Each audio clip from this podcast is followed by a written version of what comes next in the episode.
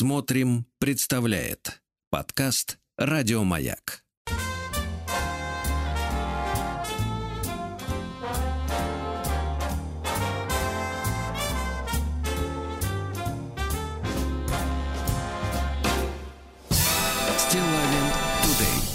Доброе утро, дорогие товарищи. Здравствуйте. Как вы поживаете, дорогой Владимир? Да неплохо, Сергуец. Да, Согласен, согласен, обратно согласен. Значит, знаете, мест много есть поводов для нашего сегодняшнего с вами разговора, да, Как-то неспешного. Вы хрустите подозрительно, Сергей Валерьевич. Нет, я не грущу и не хрущу. Хрустите ха. Да, так вот, друзья мои, что хотелось сказать. Э, по первой части. Давайте. Значит, получил письмецо несколько дней назад от нашего британского слушателя. Ага, помним такого, да. Ко- Ну, и он не один. Много К народу. К сожалению, много, Много народу, народу, в Британии живет. Да-да-да, много народу в Британии живет. Значит, стал предъявлять мне претензию, Так, ну-ка. э, что на э, день рождения Сергея Павловича Королева я рассказывал о том, как мы создавали ракеты, чтобы отправить им туда, э, в Америку. Посылки, да. Гос- э, Гостинцы, да. Гостинцы. И, значит, э, начал мне предъявлять, что, мол, Сергей, зачем вы уподобляетесь этим пропагандистам, которые так хамски говорят о странах НАТО? Вы что, хотите бомбить меня, своего бывшего соотечественника? Ну, так на нервах, человек, действительно, видимо, Ты мозги-то про- испугался немножко, да. наверное. Видимо, действительно пугают их там этим всем. Вот. И, э, и, значит, дальше такая, я из-за чего это стал говорить, говорит, вот у нас, говорит, корреспонденты э, И прочие, они очень уважительно и обходительно э, общаются в эфире, угрозами не сыплют и так далее, и так далее. А я вот, э, я это и прекрасно понимаю, потому что вот в этом и заключается суть лицемерия. Они тебе э, улыбаются в глаза, да? А сами в это время, в это время расстегивают ширинку и начи- начинают тебе на туфли справлять, так Ну сказать, свои дела. Вот, в этом, в этом и есть лицемерие, собственно говоря, вот этой всей истории, когда действительно люди очень вежливые, обходительные, говорят при правильные слова, а сами тебя в это время, значит, соответственно, вгоняют, мягко говоря, в неудобное положение, да? Я считаю, что гораздо честнее сказать, что, ну да, вот отправляем гостинцы, правильно? Да, это же гостинцы для них. А почему мы должны врать, действительно? Если мы их готовим для, действительно, для, америка... не для американцев, а против военщины американской. Вот. Конечно, конечно. Там уж понятно, что кого зацепит, не зацепит, Ну, это да. другой вариант. Да. Но если что, есть время обратно переехать, правда? Вот. Всех ждем домой. Кажется, намек должны услышать. да. Да. И, кстати, никакого пропагандизма.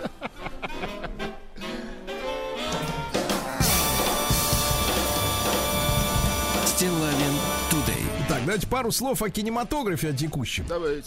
Значит, э, ну, во-первых, э, совершенно случайно, э, как-то какими-то окольными путями, примерно такими же, как в некоторых японских автомобилях, нужно добираться до некоторых функций кондиционера. Э, Вот до сих пор. Э, Вот в Тойоте, например, подогрев значит, стекла нитками включается через несколько пассов. Но это не важно, это как бы мелочи. Так вот, добрался до французского фильма под названием «Любовник моей жены». Не видел. Так, И вы, ну, да, да, да. И вы знаете, я, э, вы знаете, э, я, во-первых, являюсь искренним поклонником гражданина России Жерара Депардье. А во-вторых, э, мне безумно нравится французский актер Даниэль Отей. Его иногда Атоем называют, но неважно. В молодости, ну как в молодости, в такой э, легкой постзрелости он, э, помните, играл Жигала. Потом э, работника фабрики контрацептивов, э, где, чтобы не уволиться, он, э, Обозначил себя как с- гея, сказался иным. Сказался. Тогда еще, кстати, не было не бинарных. Вот его сейчас, конечно, полегче было бы. Тогда пришлось даже делать фотомонтаж из фотографий, чтобы все убедились в том, что действительно голубее, как говорит Мел Гибсон в фильме «Чего хотят женщины» не бывает. Вот. И он снялся также некоторое время назад в криминальном сериале достаточно крепком. И вот теперь фильм, правда, 18 года, не такой свежий, как хотелось бы, да, но тем не менее замечательная работа. Дело в том, что французам, в отличие от тех же американцев, да, и там и, и британцев, у них все-таки тонко получается показывать э, любовные отношения между людьми. Uh-huh. Вот. И в этой картине, значит, э, Депардье изображает э, друга э, Атоя, Атоя, у которого завелась женщина вдвое моложе. Неплохо. И фильм постоянно перемежается, э, значит, иногда даже не понимаешь, где правда, где ложь, э, фантазиями Атоя о том, как он, в общем-то, с этой э, 30-летней, э, кстати, испанской красоткой э, замутить смог бы. Ну, замечательно. Вот просто я считаю, что молодежи до 35 5 это будет неинтересно угу. Смотреть. Ну, что там про ровесниц ты узнаешь нового, да. Ну, вот. А женщинам тоже, наверное, не слишком интересно. Но вот э, мужчинам в, как бы вот в таком состоянии, как вы и я. В состоянии зрелости, да? А Таким в состоянии, сморчкам. когда есть люди, которые вдвое младше, и за это нам ничего не будет. Да, да, да. Ну вот, значит, э, да, тут, тут как бы вот э, действительно интересно наблюдать за этим. И второе, что хотел сказать, опять же, возвращаясь на скользкую дорожку, так сказать, как вы говорите, там, военных дел, да? Военщина. Вот. А, посмотрел некоторое время назад э, фильм «Небо». А, это наше. Это наши, значит, сняли. Причем, знаете, слушайте, э, в главной роли э, Пет, и, Петренко сыграл, uh-huh. да? Мужчина, которого я, в общем-то, очень сильно зауважал после фильма, э, так сказать, «Спящие». Uh-huh. Помните, был такой сериал? Э, который снял э, наш э, альтернативный режиссер, и потом он попал в обструкцию э, со стороны либеральной тусовки. Ему говорили, да как же ты мог снять такую пропагандистскую клюкву? Угу. А он начал каяться. Но талантливый человек снял действительно очень хорошо. То есть это фактически фильм, ну, я бы сказал так, э, ТАСС уполномочен заявить на новом технологическом и художественном уровне. Угу. Новая Такая. эпохи это ТАСС. Да-да-да, такой ТАСС уполномочен заявить новые так. эпохи. Угу. Вот. А здесь, значит, картина картина рассказывает, э, это биографическая фактически картина о подвиге нашего летчика, которого сбили турецкие э, бандиты. Реальная история, да? Да-да-да, реальная история. В Турции, помните, да, в 15 году был сбит наш штурмовик. Вот одного, один летчик спасся, а второй э, командир, он, к сожалению, был расстрелян прямо в воздухе из пулеметов, когда спускался с парашютом. И вы знаете, я с таким восхищением смотрел на это кино, потому что оно совершенно простое. Вот, оно простое, оно говорит о понятных, э, приятных вещах. И главное, что я так понимаю, что продюсированием этой картины занималось Министерство обороны. Да, потому что обычно э, у нас, значит, э, как кино наше находится в крепких коммерческих лапах разного рода продюсеров. И, в принципе, честно говоря, за большинство киноработ, которые выходят из наших киностудий, ну, по большому счету, мягко говоря, стыдно. Вот. В, в, в остальных случаях непонятно, на что пошли деньги и, значит, как это вообще протащили. Иногда даже такие фильмы выходят под эгидой Министерства культуры и прочее, прочее. А здесь, видишь, вот не гражданские, а военные взялись за дело. да. И сделали, вот с моей точки зрения, отличный такой, ну, как, как бы, э, по, по меркам советского кинематографа, такой проходной, условно говоря, нормальный проходной военный фильм, да?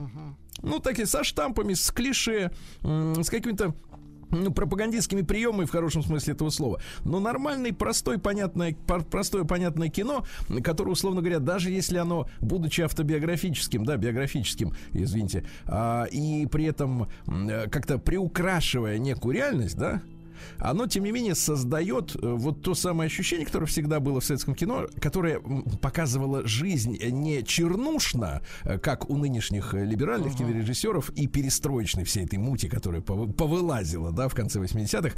То есть жесть, вот гадость, самую так э, больш... огромной лупой показывать мерзость, да, в кадре. А вот именно показывать жизнь такой, какая она, ну, условно говоря, должна быть в каких-то деталях, да. То есть не приукрашивать, а показывать пример да, вот как, как должно быть в каких-то бытовых вещах, да, еще в каких-то моментах. И, вы знаете, посмотрел с огромным удовольствием. Сначала с некоторым скептицизмом, да, думаю, ну что там могли снять э, военные, да? А потом смотрю, и несмотря на то, что в последние там десятилетия вдалбливался м, имидж э, военных, э, ну, самый яркий пример это прапорщик Задов, да? А Потом все эти ДМБ, там, дембели, ну, Ну, прочие да, комедии, где, где история. алка, алка-тупица, да, в принципе, так Алка, сказать. юмористические тупицы. Да-да-да. Да. такое. А оказалось, что в принципе мало того, что наши военные могут нормально продюсировать э, гиперзвук. Это же по их заказу делается, правильно? Вот, так еще и в кинематографе шарят нормально. Ну, то есть, по большому счету, испытал вот именно удовольствие от простого, там ничего сложного нет, от простого, нормально сделанного э, по советским, собственно говоря, лекалам э, кино. С чем, собственно говоря, Минобороны хотел поздравить.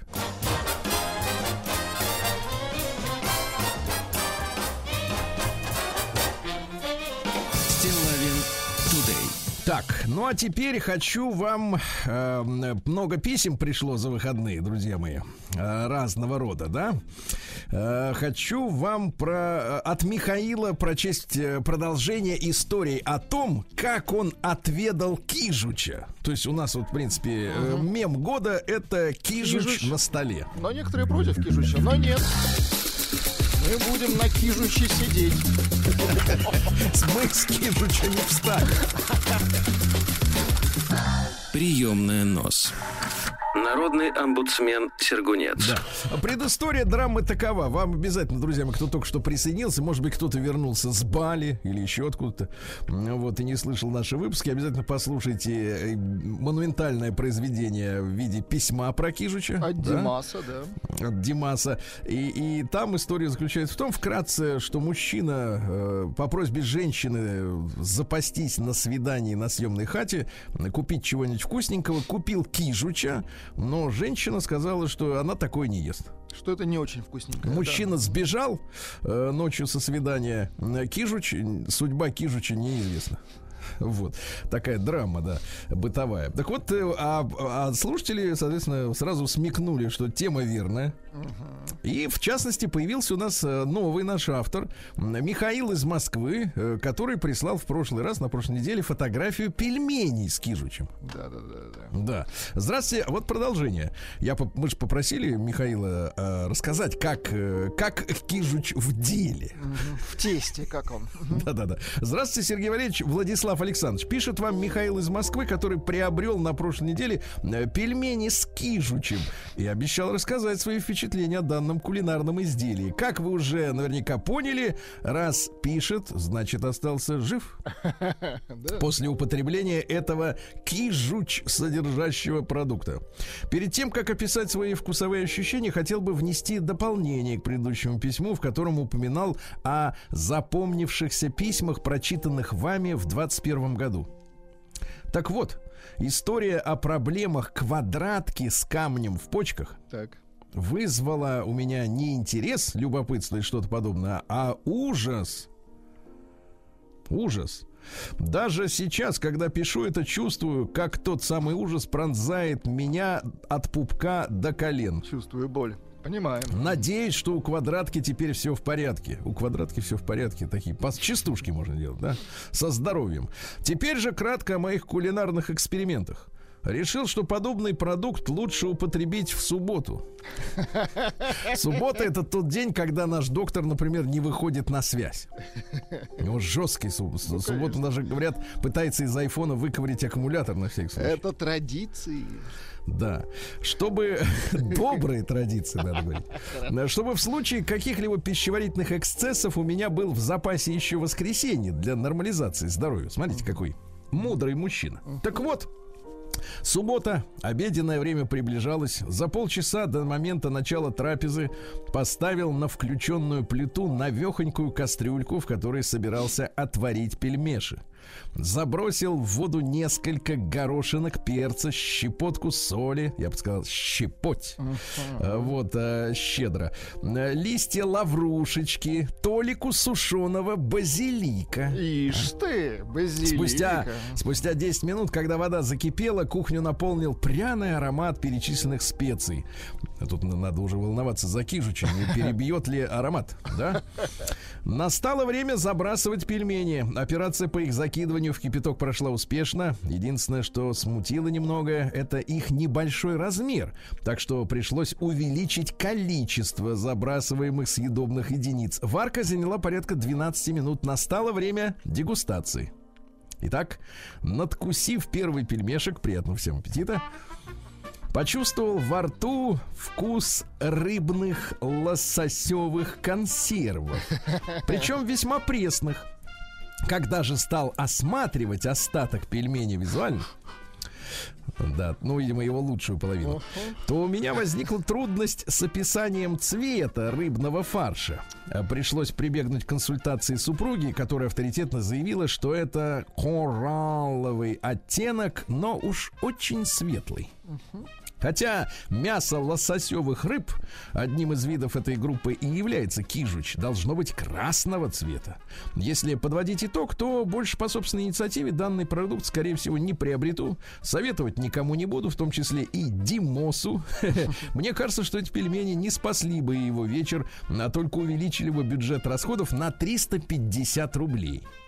На этом все. Благодарю за внимание и жду новых запоминающихся историй от слушателей. Всего вам доброго, Михаил Ломсков. Дорогой Михаил, ну, как вы понимаете, э, так сказать, если вы есть слушатель, то вы э, точно так же ответственны за контент от слушателей, как и все остальные, друзья мои. Да. Прием корреспонденции Ну, такое. круглосуточно. Адрес стилавинсобакабк.ру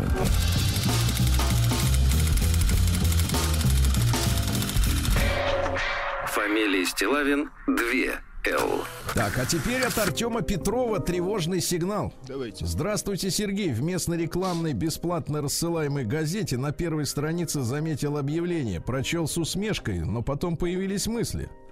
Сходка в Москве, а заметка в городской газете Ижевска. Неужели по всем регионам проплачена реклама? Читаю объявление. Итак, Международный съезд посвященных. 22 февраля 2022 года Москва. А, Значит, э, знакомство с трансляцией семи планетарных планов и 256 метагалактических реальностей планеты Земля. Учителя и иерархия новой эпохи огня. Приглашаем философов. Парадигмально-иерархический дискурс посвященных всей планеты с целью вхождения в новые метагалактические посвящения 32 уровней. Слышите? Предпринимателей. Какими посвящениями должен обладать предприниматель, чтобы получить права на, на созидание, действуя личной подготовкой в, любой, в любом деле, в любом месте. И, наконец, научных деятелей. Объединение умов мирового научного сообщества и переходе к новым парадигмальным основаниям науки. Есть э, QR-коды, телефон для связи собираются 22 февраля. Понимаете? Да-да-да. Вот, Владик, мне кажется, мы должны вас делегировать, э, э, да, чтобы вы... Я даже представил, каким я вернусь с этого м, 32 уровня. м, э, в 32 уровня это ладно, а есть еще 256 Мне межгалактических кажется, я реальностей. буду в космическом шлеме. Да-да, в принципе, я вам могу сам голову обмотать фольгой. У меня еще есть рулет. Осталось пару Начатый, начатый.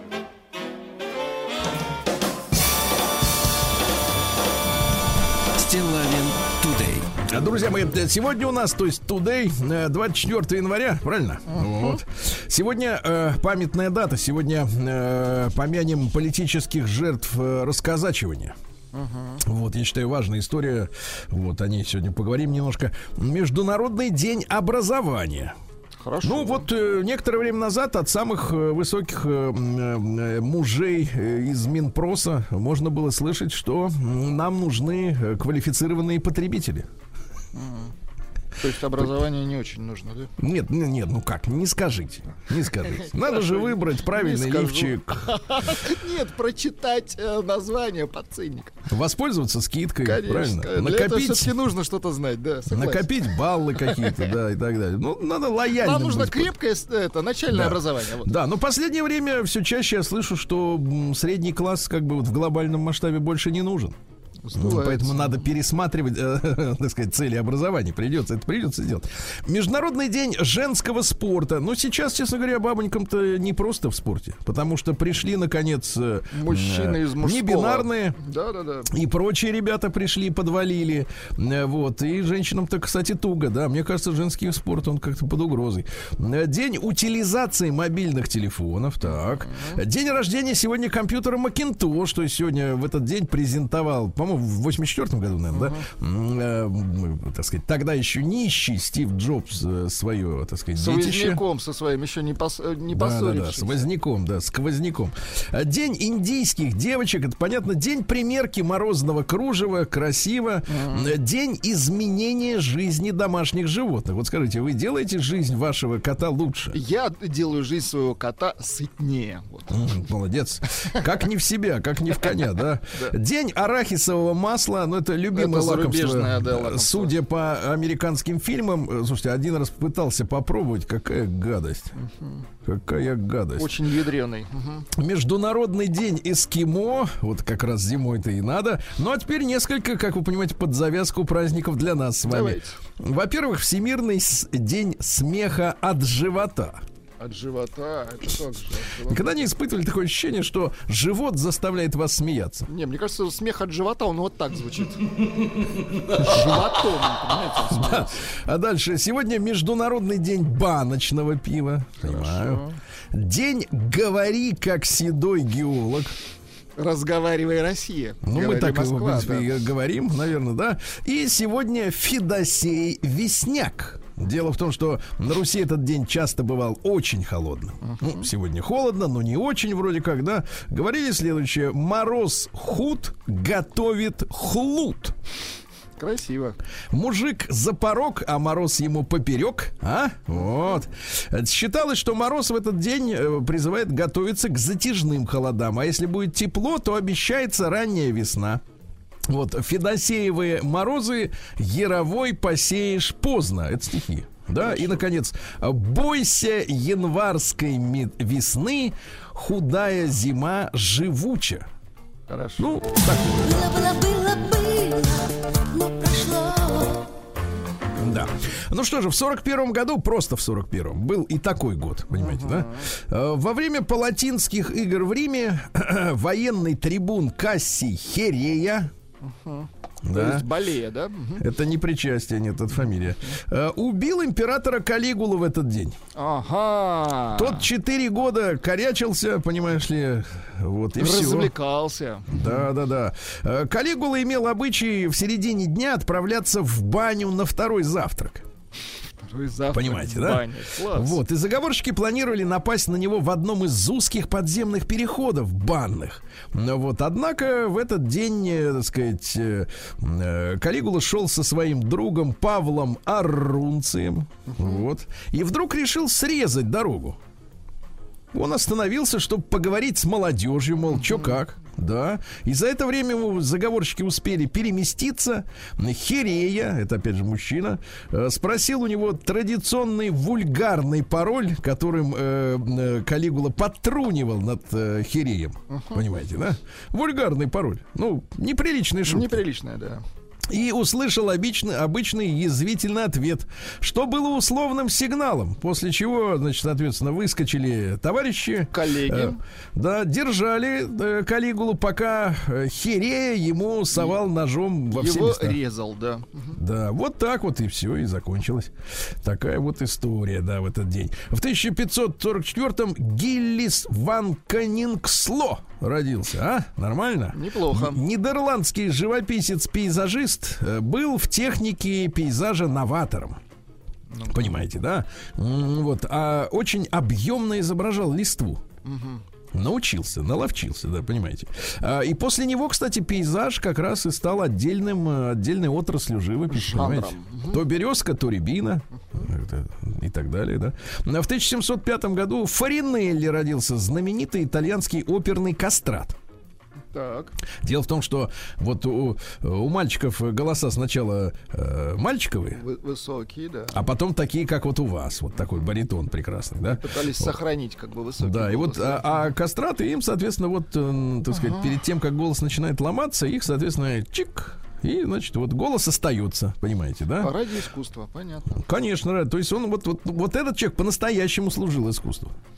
Потому что когда я слышу там вот эти от театральных действий, я деятелей, я, говорит, Да служу эти- театру. были а чего ты, деятели, а? чего ты лишился-то ради этого, да? Ничего. Вот человек, э, чего лишился ради искусства. Вот так вот. Не, я не призываю брать пример. Поздно уже многим. Поздно Да. очень многим. Да, в 1712 году Фридрих II Великий, Фридрих Цвайте дер Гроссе, если говорить на языке оригинала, да, ну, знаменитый прусский король, помните, который очень, э, так сказать, влиял на, на умы некоторых наших императоров, да? А, Хотя, вот, э, смотрите, э, первой воспитательницей была его французская иммигрантка, Так. Мадам де, Мок- де Рокуль. Э, Вот, э, да. Э, На седьмом году Фридриха отдали под надзор учителя Дюгана, э, который его очаровал Францией. Понимаете, да?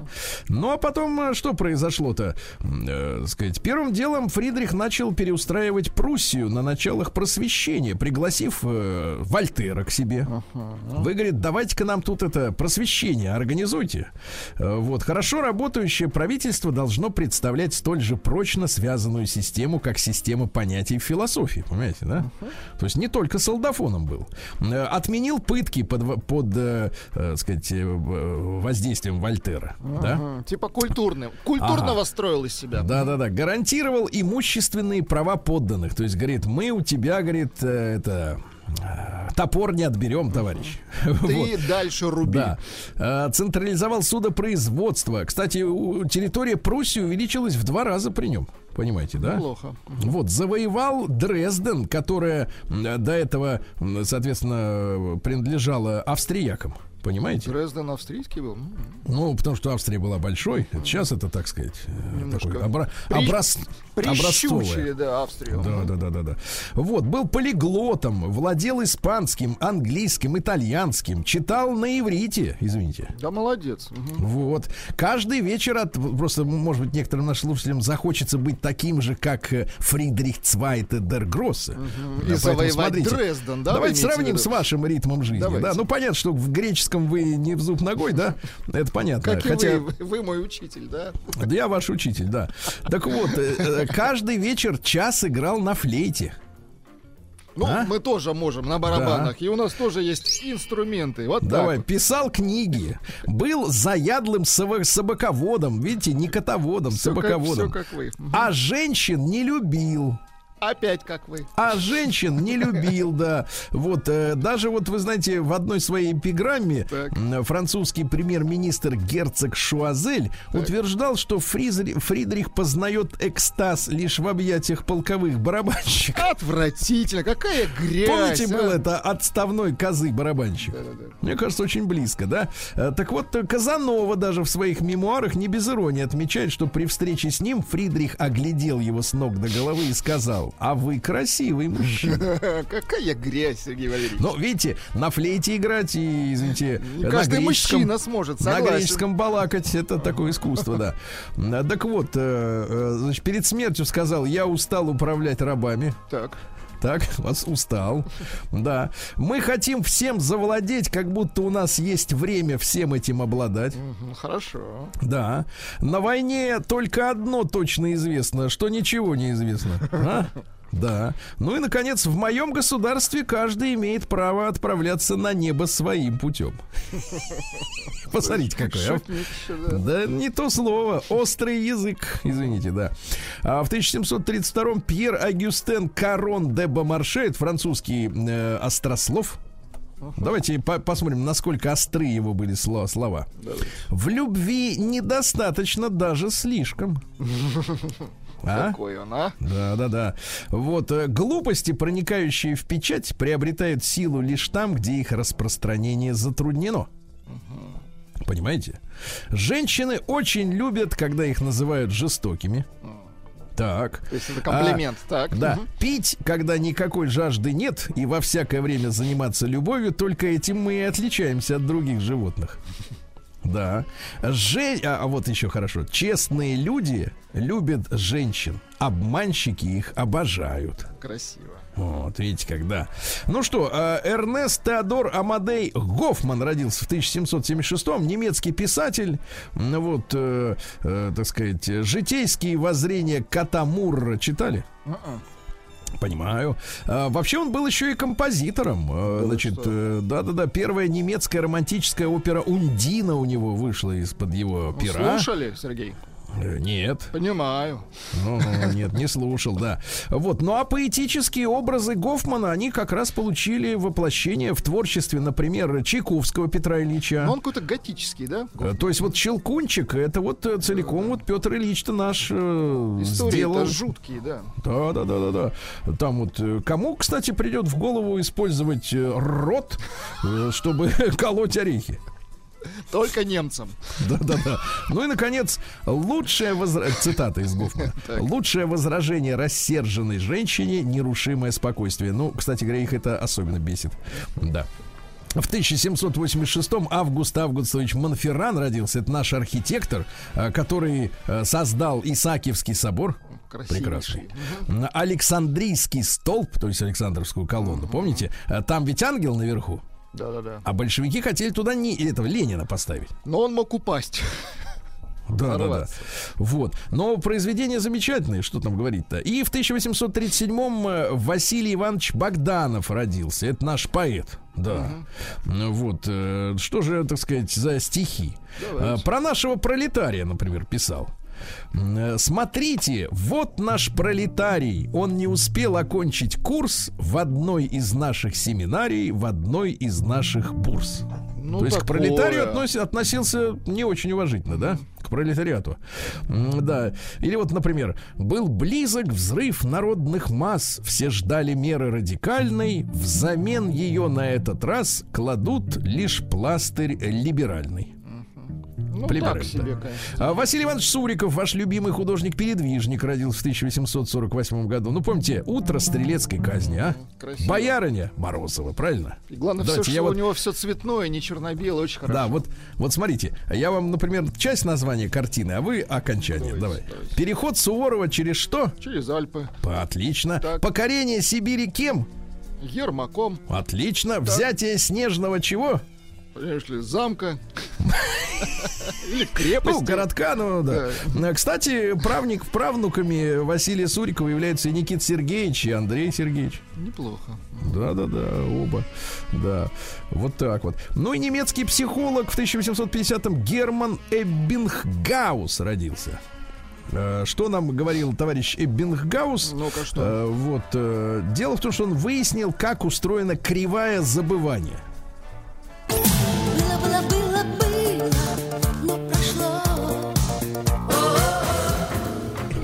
Друзья мои, э, сегодня мы с вами отмечаем 105 150 лет со дня рождения Глеба Максимилиановича Кржижановского. Вам эта фамилия, в общем-то, знакома, правильно? Знакомо, да. Да, он, во-первых, был э, э, поэтом-песенником. Например, «Варшавянка» и «Беснуйтесь, тираны». Вот Есть? беснуйте тиран у нас есть.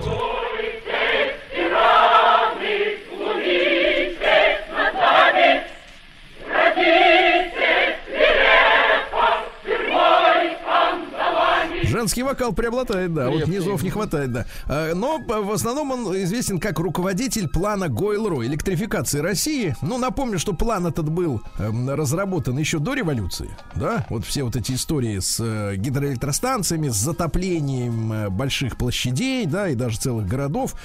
Все это было разработано, рассчитано в мирное время, дореволюционное. Э, Сам Крыжижановский в 2010 году, ну, до революции оставалось еще 7 лет, заведовал в Москве кабельной электросетью, руководил строительством электростанций в Подмосковье. Понимаете, да? Ну а как революция случилась, предложил свои услуги, а ему и говорят, отлично, работаем дальше. Я смотрю, Да. он такой универсал был, да. Да, да, да, да, да.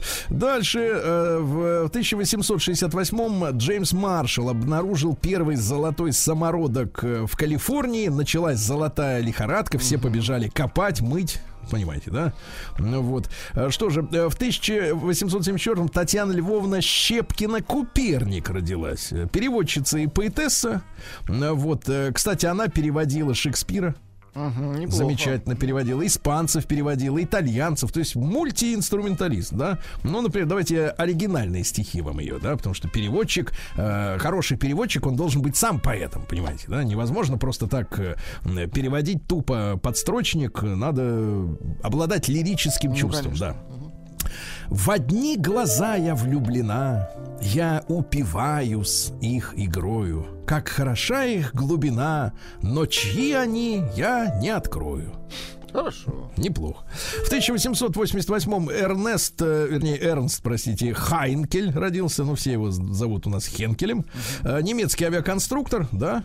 Он придумал реактивные самолеты, да. Ну вот. Но что-то у него были не, не очень хорошие отношения с Гитлером. Его в свое время отстранили от, э, так сказать, от финансирования большого, да, и как-то вот э, это не успели они развить реактивную авиацию. Михаил Ильич Ром в 1901 году родился, замечательный кинорежиссер э, и художественные фильмы «Девять дней одного года», да, Шикарное и про кино. Ильича, Ленин в октябре, ваш любимый фильм, и «Обыкновенный фашизм», прекрасная работа, которую, честно говоря, становится все более актуальной в настоящее время, правильно? Вот. А, э, говорил с, э, о рекламе, например, Ром. Что говорил? Ну-ка.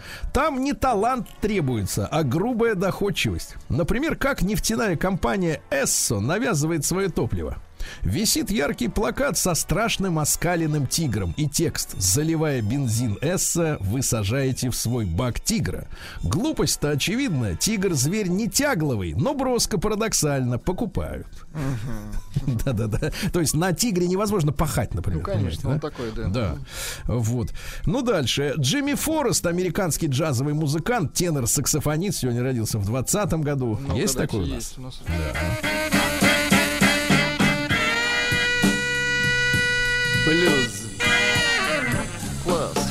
Выдыхает. Ну, в принципе, там все время выдыхают, да. А, да. Что же еще интересно? В 1936 году Роман Сергеевич Филиппов, э, актер наш театра и кино.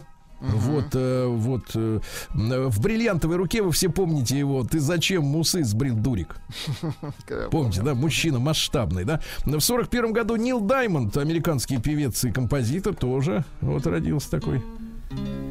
You'll be your woman soon. Ты скоро будешь женщиной.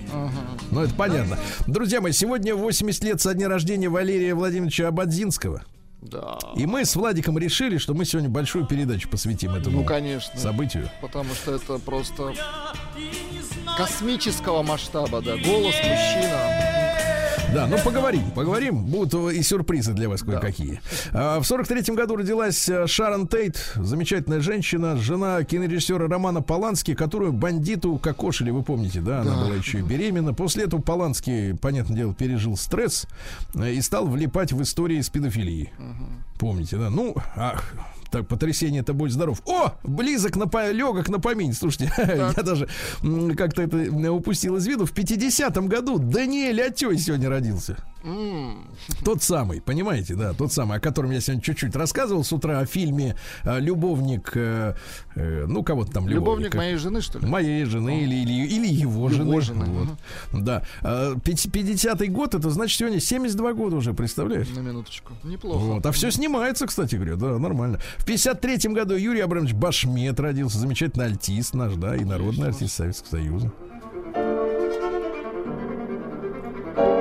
В один прекрасный день, э, сказал Юрий Башмет, э, мне стало ясно, что Чайковский круче Битлз. И правильно, да, да, да. В 58-м Алексей Николаевич Белов, лидер группы Парк Горького или Gorky Park, как мы с вами знаем, да. Вот, вот, И так да. далее. В 61-м Настасья Кински, немецкая киноактриса. Э, Ну Красотка. как, симпатичная, да? Симпатично, да. Симпатично. Таких, в принципе, среди немцев немного. Достаточно посмотреть на... Какой вы подлец. Да-да-да. В 68 году родился Михаэль Киске. Это Что вокалист группы Хеллоуин. Что за фамилия? Киске. Поскакали. Да-да-да.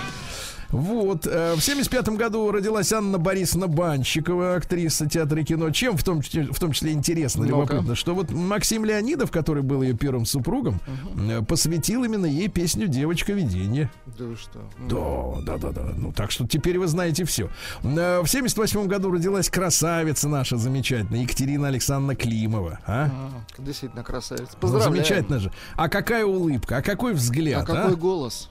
Ну, голос я, правда, Не слышал никогда. не слышал, да. а Вот, э, вот картинки замечательные, замечательные. Просто вот, ну, видно, что ну, человек хороший. Ну что, да. В 84 году выпущен первый персональный компьютер Apple Macintosh. Еще раз поздравляем, да. Вот. Ну и что, э, так сказать, и Мстислав Ростропович 20 лет назад, помните, скрипача, да, заявил, что в- не скрипача, а вернее, Виолончелист. А, виолончелист, ну да, да, да, ну как это там, там вам виднее. Там разберутся, А, да. Что в России со свободой слова потеряна ответственность за него, ты понимаешь? Понимаешь.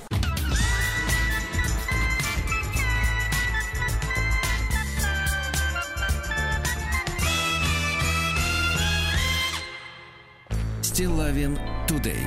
Просыпаются ребятки и девчатки, кому 20 лет, кому 50, да, Владик? И идут на работу. Вот, в понедельник идут. Грустные идут. В Москве идут, зная, что на улице ощущение, конечно, морозное э, их ждет, потому что э, максимальная температура сегодня минус 10, а чувство такое, что минус 15, товарищи. да. Это отвратительно. А вот в набережных Челнах как? Минус 9. А ощущение, как будто минус 15. чтобы песней своей помогать вам в работе, дорогие мои. Челнинцы. А, вот. Кстати говоря, в декабре мы с Рустам Ивановичем там побывали. Эм, да, вы понимаете, как следует познакомились э, с КАМАЗом, с новым грузовиком. Можно на канале Большой тест-драйв это знакомство э, увидеть, да. Так вот, э, ну, конечно же, новости начнем с КАМАЗа. В Челнах осудили двоих приятелей, укравших КАМАЗовские запчасти. Да, отвратительно. Градообразующее предприятие, а, да, А вот где еще воровать? Ну, Вытащили на 230 тысяч рублей. Да, вот такая история. А челнинец э, в кармане пытался вынести из магазина солидный продуктовый набор. ну-ка, что за набор? 10 пачек сливочного масла и 4 палки колбасы распихал по карманам. Неплохо. Класс, да? В набережных Челнах посетитель бутика украл куртку за 60 тысяч рублей. Куртку, понимаете, да? Вот такая вот Похолодало, история. видно, в городе, да. Да, пьяный челнинец катался по городу на угнанном с автомойки BMW X7. Чучело. Согласна. Да. А, Управляющие компании получили нагоняй от прокуратуры за плохую уборку снега. Вот, 19 раз на них накатали бумаги. Понимаете, да? А, Силовики нашли домашнюю теплицу с коноплей у психически больного товарища. Так это для лечения. Да нет, это просто больной. Вот, э, мужчина высадил забористую грядку, как пишут местные журналисты, в спальне, якобы для личного употребления, Погодите, то есть цели они сбыть. по- попробовали, откуда они знают, что она забористая? Да. А Урожай получился немалый. Э, Челнинец вырастил и высушил полкило. Полкило, вы представляете? Правоохранительные органы нагрянули к нему осенью прошлого Когда года. уже все высохло, видимо. Да, так? в итоге, в итоге выяснилось, что гражданин страдает психозаболеванием, шизофренией. Понимаете? И на момент совершения преступления он не мог осознавать характер своих действий. Понимаете? Ну, конечно. Не мог, да. А, Мебельная фабрика в набережных Челнах начала производить э, тренажеры любви. Местная фабрика принадлежит местному бизнесмену э, Ивану, который в прошлом был э, депутатом горсовета. Выпускает специфические лежаки. Их называют тренажерами любви. Э, К тренажеру прилагается инструкция по применению с указанием поз, которые на нем можно принять, э, ну, самому или вместе с кем-то. А фабрика называется Напче э, мебель. Изготовители обещают отношениям новые яркие краски. Для продвижения продаж мебельная фабрика даже сняла видеоролик с девушкой в эротическом белье. Ничего себе. Да, да, да. Мебель можно поставить перед телевизором.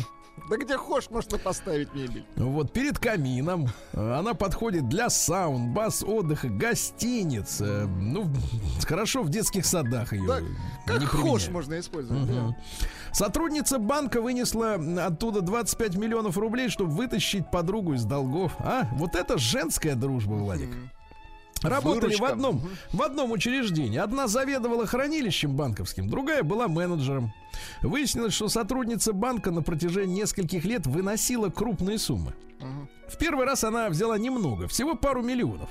Проверила как бы. Да, это да, было, да, да, это да. было демо. Вот. А в последний раз Челнинка э, решила выкрасть 25 миллионов за раз. Мгм. Сколько всего она вытащила? кто теперь посчитает? Да. А. Сотрудницы городской больницы набережных Челнов в грубой форме выгоняли больного мужчину.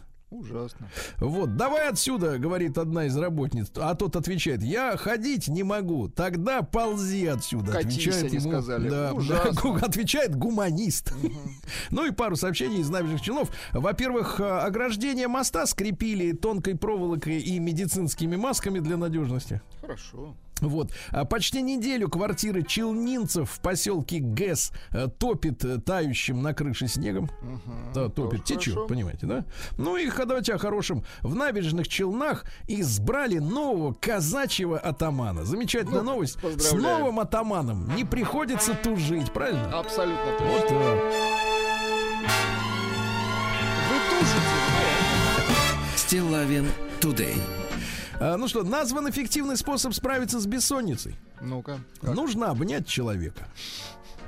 То есть, если В принципе, даже нету- можно и за деньги обнять, да? Не, ну, это Не продленка. указывается, это, понятно. да. Ученые показали, что чем крупнее изображение, тем лучше запоминается. Как, как они проводят эти исследования? а? Дает Пытаются запомнить, как еще. А, хобот э, у слона, оказывается, самый чувствительный орган во всем живом мире, представляете? Вскрыли, наконец-то, в 2022 вскрыли? году. Вскрыли не, эти хоботы. Вот, и оказалось, что там идет э, тройничный нерв весом 50 грамм. Это очень много. Мгм, Очень тяжелый да. нерв. М, При этом насчитали свыше 400 тысяч нейронов. Это в несколько раз превысило ожидания ученых. Ну, получается, что хоботом э, слон все может делать, даже смотреть, так Да- понимаю. да? Даже разговаривать, да. Ага. Астрономы нашли первую черную дыру, которая не поглощает, а создает звезды. А? Круто. Видите, пошло дело, налаживается. Вот, э, ученые рассказали, как питаться, чтобы жить дольше, Владик. Дело в Ну-ка, том, что м, у людей старше 65 лет э, жизнь продлевает, ну, конечно же, средиземноморская диета. А что туда входит-то? П- те продукты, которых нет в нашей стране. Ну, по-моему, винцо они там посасывают, да? Да. Рыбку красную? Таманское винцо. Вот. Кстати, встречаются неплохие экземпляры. Илон Маск станет продавцом наушников. Я так понимаю, что он переманил к себе специалистов из таких компаний, как Бенган Долуфсон, ну, автомобилистам эти знакомы, э, это акустика, Харман Кардон, м, вот, и других компаний по производству аудиопродукции собирается делать и колонки, Ну, общем, вот, и наушнички. такой бизнесмен, понятно. Да, ну расширяет ассортимент, ага. Названы самые популярные виды кофе у россиян. Владик, вы, Какой? э, так сказать, знаете, Мой? что такое? Вот я вам А, прочту сейчас У фразу, меня а вы... самый популярный такой вот черный кофе. Вот. Черный, я понимаю. Самые высокие темпы роста показывают кофе в дрип-пакетах. Переведите. Вот я не понимаю, что такое дрип-пакет. Не стрип, Да понятно. А дрип. Вот, ребят, вы напишите, да, что это такое. За последние полгода выросли в три с половиной раза продажи, представляете? Ну, а лидером остается кофе в капсулах. Ну, понятное дело, люди Ну, куда зависимые. деваться-то, да? Накупив этих машин, да, они вынуждены покупать только такой кофе. Ученые доказали, что у курящих мальчиков будут толстые внучки и правнучки. М-м. Экраны iPhone 13 массово выходят из строя, становятся розовыми, как вы любите. Кошмар. Биологи выяснили, что альбатрос может нырнуть на 19 метров вниз. Круто. Мгм. Да. Но а еще ниже там сидел ученый и замерял э, линейкой. Ждал да. его, да. Слушайте, не стало, к сожалению, рокера Митлофа. А? Да, очень известный Вот мужчина. есть у нас э, Есть. Вот самый известный трек. Он мелодист такой хороший. Внешность у него, конечно, была такая, так Ну, сказать. У всех у нас внешность, да, оригинальная. Ну, наш, нашего пок- по- Да, да, да, пошиба. покроя. Да, да, да. Ну, вот такой вот Жалко такой вот. мужчину. Жалко, да. А Стало известно, какие инструменты чаще всего покупали россияне в ушедшем э, году. Ну, вот Какие? смотрите, в Москве э, больше всего нужен перфоратор. Для, для соседей. Да. А в, в Питере шлифовальные машинки. Разные Э, вкусы, Всего же по понимаем. России на первом месте шуруповерт. Вот пилы, э, триммеры, генераторы, ну все скупают на корню, да. А ученые создали французские физики мыльные пузыри, которые могут не лопаться больше года. Ничего себе. Ага, и, и Они безопасные вообще? Да. Стало известно, из-за чего россияне чаще всего увольняются. 44% хотят уволиться из-за зарплаты низкой. Да. А больше всего о смене работы задумались люди, которые работают в общепите. Бухгалтеры, помните? Эти бухгалтерши с этой с ответственностью. Ага. Э, Финансы, банки, продажи, рабочий персонал. Хочет увольняться розничная торговля, образование, наука. Вот так вот, да. А Стало известно, какие отели обошлись россиянам на Новый год дороже всего. Ну-ка сейчас, Владик, готовьте давайте. волокордин. Давайте. Э, Россиянин э, за 8 ночей в египетском э, отеле Four Seasons э, заплатила полтора миллиона рублей. Ну, неплохо. Неплохо отдохнул. Полтора. Зато На втором месте э, а, отдых в отеле Абидос в Дубаях за миллион двести тысяч. Да? Есть рекорды и на нашей, э, так сказать, земле матушки. На- Например, в сочинском отеле Вилла Здоровья туристы за пять ночей заплатили 630 тысяч рублей. Неплохо. Ну, мне кажется, и, и отдохнули на эти же деньги, правильно? Вот, ученые назвали растение, которое спасет человечество в случае чего.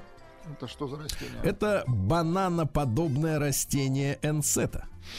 Оно, оно растет в Эфиопии. Еще его называют ложным бананом. Понимаете, да? Вот. Короче говоря, полезная штука. У москвичей появилось новое популярное хобби. Э, Люди учатся играть на балалайке.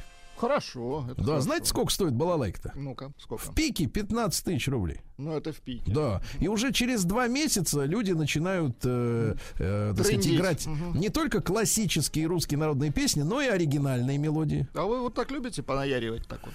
Конечно, вот движение знакомое. Да, ну и пару сообщений еще. Во-первых, россияне помешались на монстре Хаги-Ваги. Вы видели Так, так, этого? так, Нет. Нет? Это, значит, фиолетово-желтый такой вот. Не фиолетовый, вернее, а электрик блю Ага. с желтыми частями. Ну, монстр, монстр, да? И, наконец, россиян наш добрый доктор Александр Мясников рассказал, э, значит, предупредил. А пользы цикория, наверное. Нет, а, предупредил, а, во-первых, об опасности капель от насморка. Говорит, быстрее зависимость возникает, чем от наркотиков, то есть от наркотиков. Поговаривают, да. Ну и, наконец, э, врач, э, доктор медицинских наук, академик Колесников Так. э, посоветовал россиянам защищаться от коронавируса при помощи марлевой повязки, смоченной водкой. Э, Такая, э, такая ингаляция. Вы будете смеяться, но еще на заре, кстати говоря, Да э, коронавирусной заразы, эти сообщения в Ютьюбе появлялись.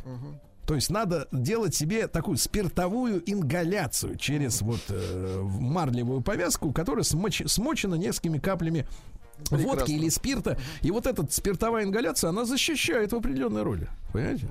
Вот Но не всё. от инспектора, Сергей. Ну, начинайте смачивать. Не от инспектора, говорю. Выдыхайте, говорит инспектор. ГИБДД, да ты послушай, что я говорю. Чуть-чуть. Да. Ну что же, э, российская актриса выиграла порно-Оскар в э, Лас-Вегасе. Актриса из Омска Юлия Романова э, победила э, в категории «Звезда инди-клипов». Я пытался, честно говоря, найти, что такое инди-клип. Так. Или индийцы, или индивидуалки. Ну, в общем, не нашли вы эту Не актрису. нашел, не нашел, не смог. да. Значит, крепкая. Другая актриса Юлия Черкова. Лучшая сцена, неприличная такое произносить. Татьяна Василькова. Лучший вебкам-косплей. Слушайте, зачем нам вот эти вот отвратительные новости, а? Вебкам-косплей это одежда. Вот. Да, ну и другая еще. А, Короче, наши взяли, э, Да, я как. понимаю, наши могут взять. Могут. И взяли. Да. да, психологическая травма меняет ДНК женщин и их детей. Понимаем. Выяснили. Да. В Турции арестовали журналистку за гадостные пословицы. Ну, например, такие. Э, Когда скот входит во дворец, он не становится королем, а дворец превращается в хлев. Арестовали, взяли за жабры, конечно. А Вот э, наша прекрасная э, лыжница Елена Вяльбе, Так. э, значит, э, следующим образом высказалась, э, э, что наши девочки должны прыгать от счастья, что я их называю собаками. А почему она их называет собаками? Собаками, э, потому что они должны хорошо кусать. Понимаете, да? А. Вот, Елена Валерьевна, так это образно. Житница Киева держит дома 200 летучих мышей. Хорошо. В США учительница скотчем приклеила маску к лицу ученика. Надежно. Надежнее, да. Да, ну и что еще интересного? А вот, пожалуйста, две россиянки создали финансовую пирамиду и стырили 100 миллионов рублей в Волгограде. Их задержали за жабры. Все. Вот так. Видишь, и девчонки на что-то годятся. Новости Это точно. капитализма. Да, не на что-то, а на 100 миллионов. Э, тренер Ливерпуля Клоп. Две П. Два раза П. Да, подарил болельщикам две бутылки пива. На Жирно. радостях. На радостях, да.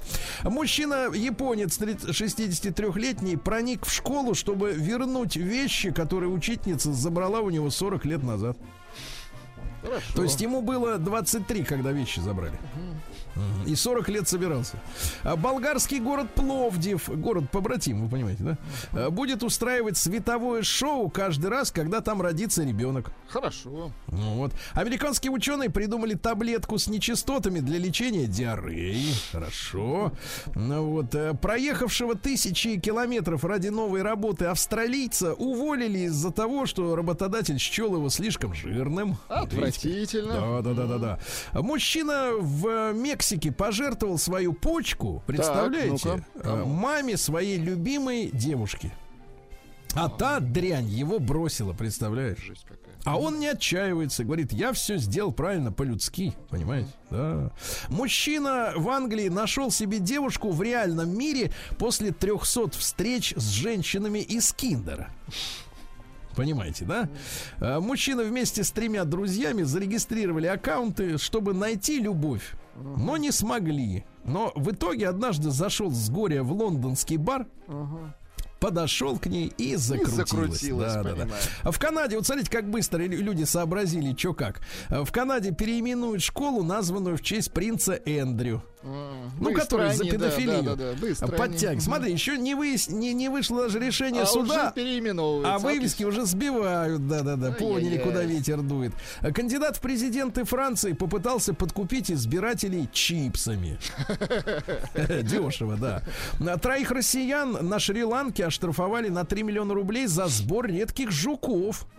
Это чужие жуки, правильно. Их нельзя собирать, да. Ну и пару сообщений. Житель Нью-Йорка показал квартиру без туалета и без кухни, которую снимает за тысячу долларов в месяц, да?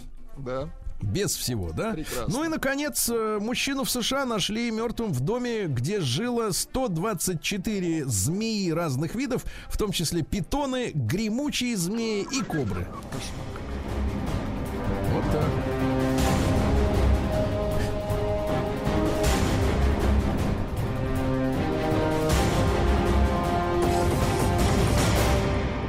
Россия криминальная.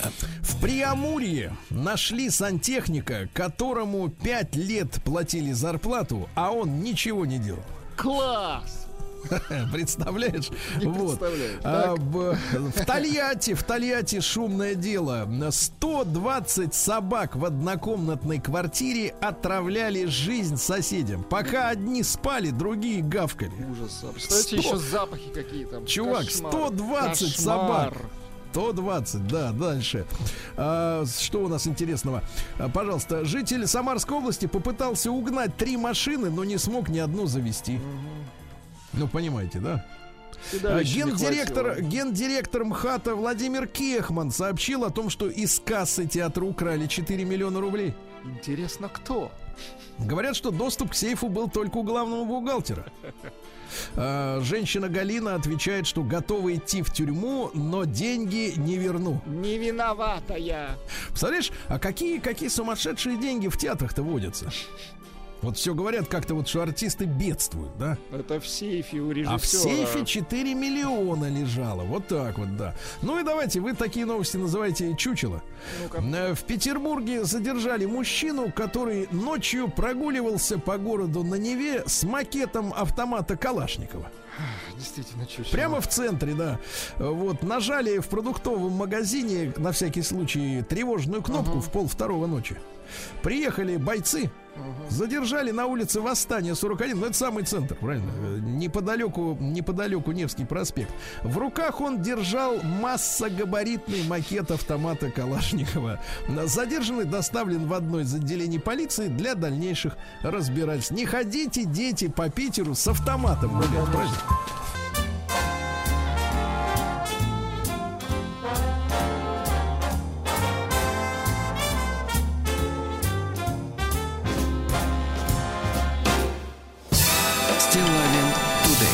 Друзья мои, э, сегодня важная история, э, важный день, важный день в истории нашей с вами Родины, многострадальный. Сегодня отмечается День памяти жертв расказачивания. И потому что именно в этот день, в 19 году, вышло постановление э, соответствующее, да, вот, которое э, запустило процессы жестокие кровавые. Я считаю, что мы должны об этом э, знать и, главное, помнить и понимать те процессы, которые происходили. Не для того, чтобы сердца ожесточались, для того, чтобы знать собственную историю, не отмахиваясь от нее, правда? С нами Александр Юрьевич Бубнов, доцент кафедры истории и теории политики э, Московского государственного университета. Александр Юрьевич, доброе утро. Да. Доброе утро.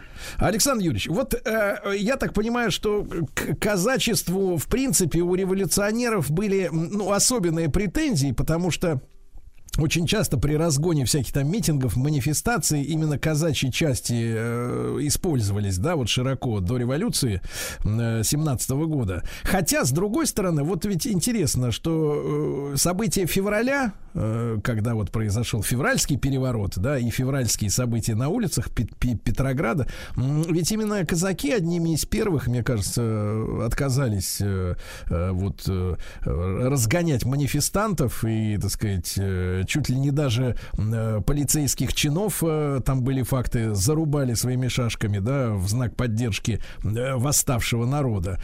И вот такая история случилась в девятнадцатом году. Вот какая, какая пред- вот, вот предпосылки для тех событий, о которых мы сегодня будем говорить? Каковы они, Александр Юрьевич?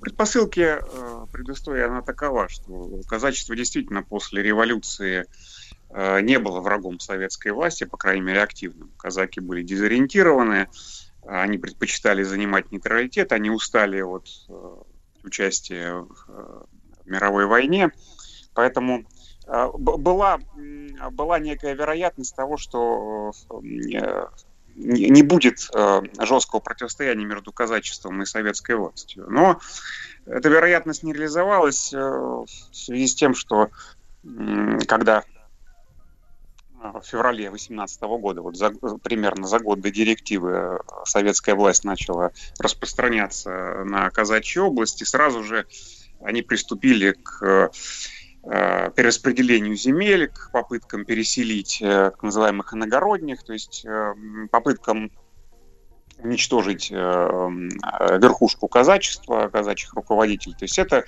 все спровоцировало казаков на серию восстаний и затем полной ликвидации советской власти на казачьих территориях и образовании там э, значит, вот, так называемого Всевеликого войска Донского во главе с э, генералом Красновым, избранным атаманом. Да, и вот э, Красновский, значит, Красновский период, когда казаки, с одной стороны, не, э, не участвовали в белом движении, Краснов ориентировался на Германию, поддерживался Германией, а а с другой стороны, э, они занимали такую антисоветскую э, позицию, Вот э, этот Красновский период, он как раз и стал предпосылкой прямой вот этой, этого циркулярного письма об отношении к казакам, которое 24 января. После того, как закончилась Первая мировая война, Германия капитулировала, Краснов лишился поддержки Германии, и сказать, его фронт э, казачий начал рассыпаться, и состоялся второй приход советской власти в казачьи земли, и тут вот уже э, советская власть решила действовать прямыми репрессивными методами, то есть пометуя э, предшествующий опыт сопротивления казаков, было решено сразу обезглавить и, в общем, ликвидировать казачество как этносоциальную группу. Соответственно, январская январское письмо, и потом еще целая серия э, позже документов в развитии этого э, письма. Угу. Собственно, такова, такова предыстория. Александр Юрьевич, ну а вот э, к какому моменту, как вам видится, вот в исторической такой ретроспективе уже казачество сложилось, как вот вы говорите, этносоциальная такая группа особенная, да, то есть вот э, на момент расказачивания сколько уже люди ощущали себя э, вот на, на, на протяжении какого количества поколений э, вот самостоятельной какой-то вот такой действительно частью российского общества? Если российского, вообще складывание казачества традиционно относится к 16-17 векам, да, но э, в состав России э, казаки начинают э, интегрироваться, э, начиная вот с конца 17 века. То есть вот, плотно 18 19 и начало 20 века. Ну, то есть, я думаю, около 300 лет Угу. Вполне можно об этом говорить. А как они, в принципе, воспринимали себя? Они были лояльными к царской власти или, и, и, или, или обособленной, в том числе и, и до революции? Вот чтобы мы понимали, насколько это была особенная такая вот часть да, народа. Ну, это привилегированное военное сословие, задача которого была так сказать, обеспечение охраны э, пограничья.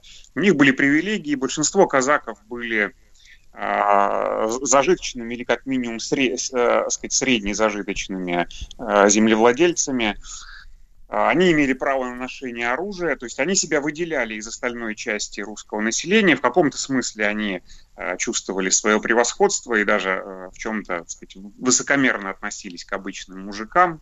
Существовала проблема а, трений между а, иногородними, так называемыми, то есть людьми, которые жили на территории казачьих а, войск, но не имели статуса казак, то есть они были а, вторым сортом. То есть это все было, и казаки действительно себя осознавали особой этносоциальной группой, но не, но не отдельным народом. А, Александр Юрьевич, а что касается вот э, ликвидации всех сословий, чинов, э, да, которые вот это произошло, что произошло в конце там 1917 года, да, э, то казачество это касалось, то есть предполагала советская власть, э, что вот э, казаки будут лишены особого статуса в принципе, да, и вот как бы размазаны по всему населению.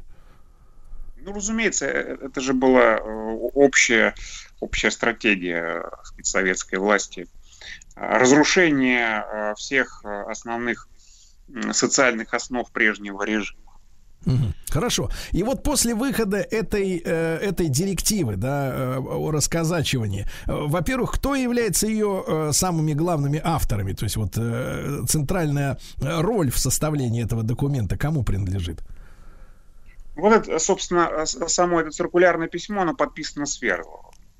По, можно предположить, что по Э, своим служебным обязанностям к, э, к его составлению имел отношение и Сталин как э, нарком по делам национальностей, и Троцкий, который, за авторством которого будут выходить дальнейшие сказать, документы уже, собственно, с названием, да, с, с названием о, о расказачивании. То есть это вот та группа. Ну, плюс местные деятели, наиболее известный из них Сырцов, это председатель Дон Бюро, то есть представитель местной советской власти там. Александр Юрьевич, ну и вот после выхода документа в 2019 году, в этот день, да, 24 января, почему мы об этом сегодня говорим, а какие силы были двинуты на Дон, чтобы вот э, воплотить э, это указание в жизнь? Ну, к этому моменту сказать, Дон уже находился под контролем советской власти, то есть это была внутренняя репрессивная операция. Она а, практически в самом начале этой операции, то есть когда они начали а, ликвидацию верхушки казачества, а там суть директивы заключалась в том, что нужно поголовно истребить верхушку казачества, зажиточных казаков, да, при всей э, расплывчатости этого определения, да, что есть зажиточные, что нет. А потом там была еще формула, связанная с тем, что нужно под репрессии должны попасть все, э, кто так или иначе был э, замешан в борьбе против советской власти. Но это фактически все, казачество, поскольку Красновый всех мобилизовал в свое время а, в армию. То есть это формулировки, они давали огромный простор для э, расширительного толкования и злоупотребления. Когда началось исполнение этих директив, когда начали брать заложники, даже не столько там а, зажиточных и верхушку казаческую, сколько просто авторитетных, да, вот старых казаков, пожилых а, старейших, да, и начали их эм, уничтожать. В этот момент э, полыхнуло сказать, восстание, так называемое Верхнедонское или э, Вешенское. То есть казаки не, не собирались спокойно смотреть, как их будут уничтожать. По, по сути, э, этой директивой, этим письмом а, советская власть сама спровоцировала восстание против себя, причем это восстание а, способствовало тому, что добровольческая армия, которая до этого в очень тяжелом положении находилась, а, сказать, смогла начать наступление, поскольку значительные силы красных были скованы подавлением этого восстания, и в итоге началось знаменитое вот летнее осеннее наступление добровольческой армии Деникина на Москву, которое едва не стоило советской власти полного поражения. Да-да-да, там ведь речь шла даже о том, чтобы большевики всерьез э, собирались эвакуироваться в Вологду, насколько я понимаю, да, вот э, в результате этого наступления. Кстати, это а, одна из тех, на мой взгляд, загадок, когда почему большевистское руководство своими руками э, провоцировало разжигало войну Э, можно вспомнить э, решение Троцкого о разоружении Чехословацкого корпуса, которые, в общем, привели к э, началу гражданской войны и широкого сопротивления большевикам на Востоке. А, Александр Юрьевич, а если вот действительно взять за основу вот это интересное подозрение, да, э, и в обеих, в обеих э, историях фигурирует э, и фамилия Троцкого. Вот как вы относитесь к мнению, ну, скажем так, ютубовских историков, которые отмечают, что Троцкий прибыл уже в разгар, так сказать, 17 года, да, из-за границы пароходом, и что, в принципе, Троцкий являлся неким эмиссаром, ну, скажем так, э, эм, как сегодня говорится, deep state, глубинного государства, э, и, и судя по его вот этим э, поступкам, да, и, и расказачивание, и опять же вот другие всякие вещи, связанные с войной гражданской, ну, действовал он не только в интересах советской власти, а выполнял еще какую-то миссию дополнительную. Ну, я, я думаю, что это так и было. Советская власть не представляла из себя э, чего-то однородного, да, это была группа революционеров, которые совместно пришли к власти, и э, несмотря на некую общую платформу, которая их объединяла, и общего врага, э, у них действительно могли быть разные цели. Биография Троцкого показывает, что он тесно был связан с американскими кругами, в частности, банкирскими. То есть он вполне мог э, э вести э, свою игру, ориентированную, например, на США такие а точки в таком, зрения. А в таком случае, кстати, а, Александр Юрьевич, а, интересы э, США в плане гражданской войны, вот этих всех э, в междуусобной брани, когда брат на брата шел, да, фактически, это в буквальном смысле слова, а интересы какие? Чтобы мы окончательно развалились, я так правильно понимаю? Ну, здесь скорее надо говорить о чем, что если Ленина подозревают э, в пронемецкой ориентации, да, а, то есть если Ленин на начальном этапе ориентировался на Германию, заключил Брестский мир и, и придерживался его положений очень, очень точно, а несмотря ни на что, то а, Соответственно, Троцкий в этом плане был, э, был конкурентом Ленина, то есть э, ориентируясь на США, он был э, заинтересован в том, чтобы начался конфликт между советской властью и Германией, то есть чтобы как можно быстрее и широкомасштабнее Э, втянуть э, советскую власть э, значит, в войну. В войну, да.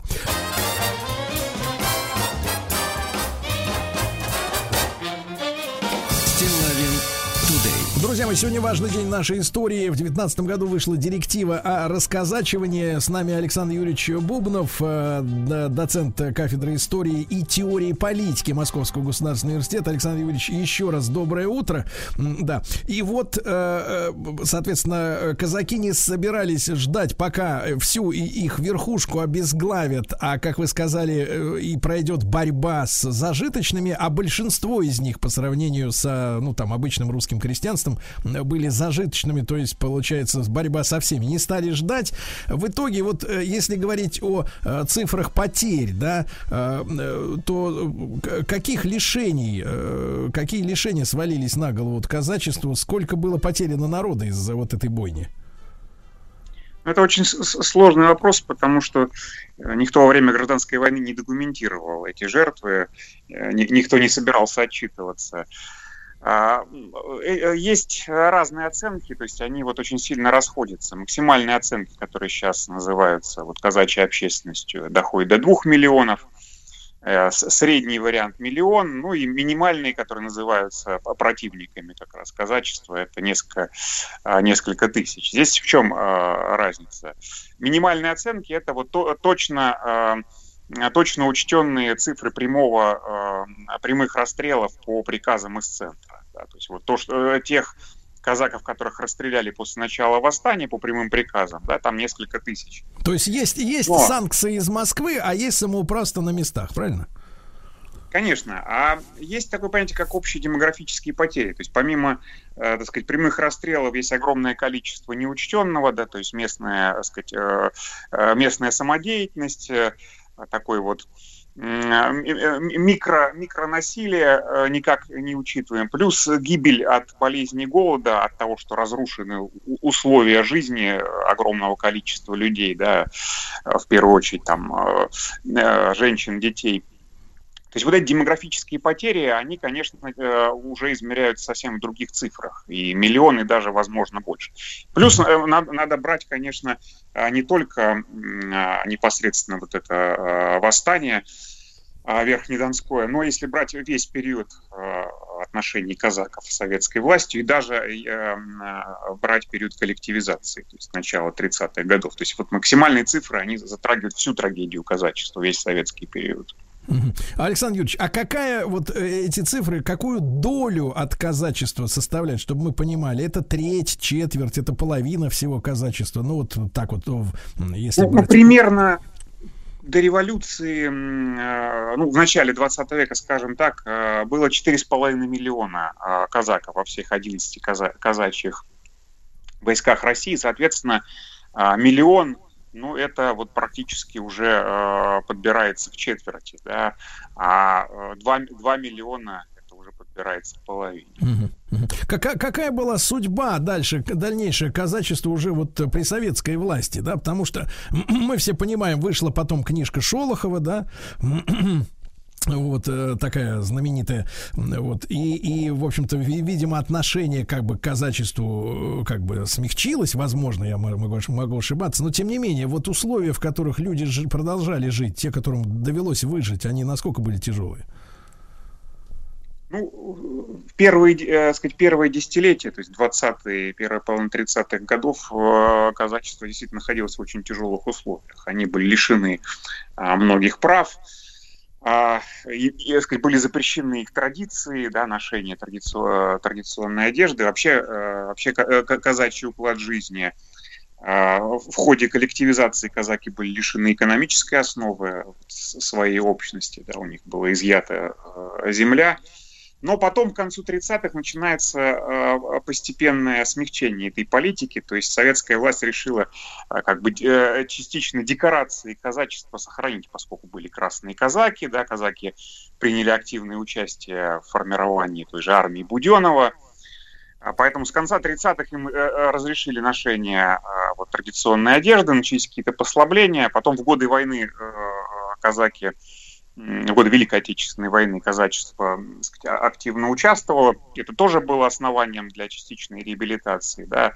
Потом был знаменитый советский фильм да, а, «Кубанские казаки». Но в целом это, это уже было жизнь после смерти. То есть как особая группа, как привилегированное воинское сословие, казачество было ликвидировано. Мгм. А э, судьба вот этого руководства, я же понимаю, что Краснов, да, э, генерал, он был в конце концов арестован уже после Второй мировой войны, да, вот когда Красная армия вошла уже советская уже армия, да, вошла в Европу и, э, так сказать, э, был взят Берлин, обнаружен был Краснов, не помню, на территории Югославии или еще где-то, вот вы меня поправьте. Вот, затем он был этапирован в Москву и здесь по приговору, я так понимаю, повешен, да, или расстрелян, вот, за свою деятельность. Э, Вот, Повешен. как, да, какой-то верхушке удалось значит, скрыться в той же Европе от этих репрессий? Или действительно вот все полегли, к сожалению, в этих событиях э, на конца десятых годов? Ну, это как раз вот фи- фи- финальный этап казачьей драмы, потому что э, часть казаков э, э, вместе с Красновым э, прим- примкнула к э, немцам во время войны, то есть поддалась на этот колла- коллаборационистский соблазн, э, попытку видеть в, в Гитлере освободителя э, от советской власти. Да, и э, судьба их была трагична, поскольку они были, м, сдались англичанам и были по требованию э, советского руководства, по-моему, 50 тысяч казаков, они были а, выданы. да, и это, это был по- последний а, акт казачьей драмы. Мгм. Вот э, сегодня, сегодня, э, как вы считаете, это, конечно, вопрос скорее пол- социально-политический, но возрождается казачество или вот до сих пор не оправилось от тех, тех э, потрясений там 100, э, 103-летней давности? Ну, оправиться от таких потрясений крайне сложно. да, То есть можно сравнить даже численность современных казаков и вот э, то, что я сейчас озвучил, да, это цифры, а, цифры несопоставимые. Да.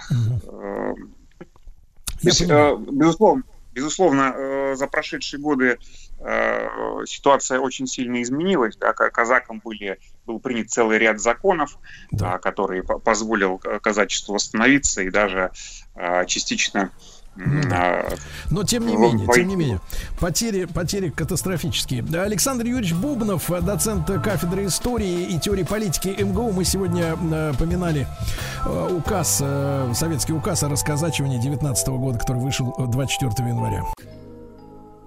Друзья мои, сегодня у нас с вами большой праздник, э, Владик, я вас тоже поздравляю. как, Абсолютно э, точно, да. Ценителя, ценителя прекрасной музыки и замечательного голоса. Э, Всегда мы с большим уважением относимся к настоящим артистам. И сегодняшнюю дату мы, конечно, никак не могли пройти стороной, обойти, потому что сегодня исполнилось бы 80 лет Валерию Абадзинскому, ребята. Вот, и наш сегодняшний эфир мы посвящаем этому замечательному, золотому голосу нашей страны. Абсолютно точно. Льет ли теплый дождь, падает ли снег Я в подъезде против дома твоего стою Жду, что ты пройдешь, а быть может нет тебя увидеть, о, как я счастлив! Странно и смешно. Наш устроен мир. Сердце любит, но не скажет о любви своей. Пусть живу я и не знаю, любишь или нет. Это лучше, чем признавшись, слышу нет в ответ. А я боюсь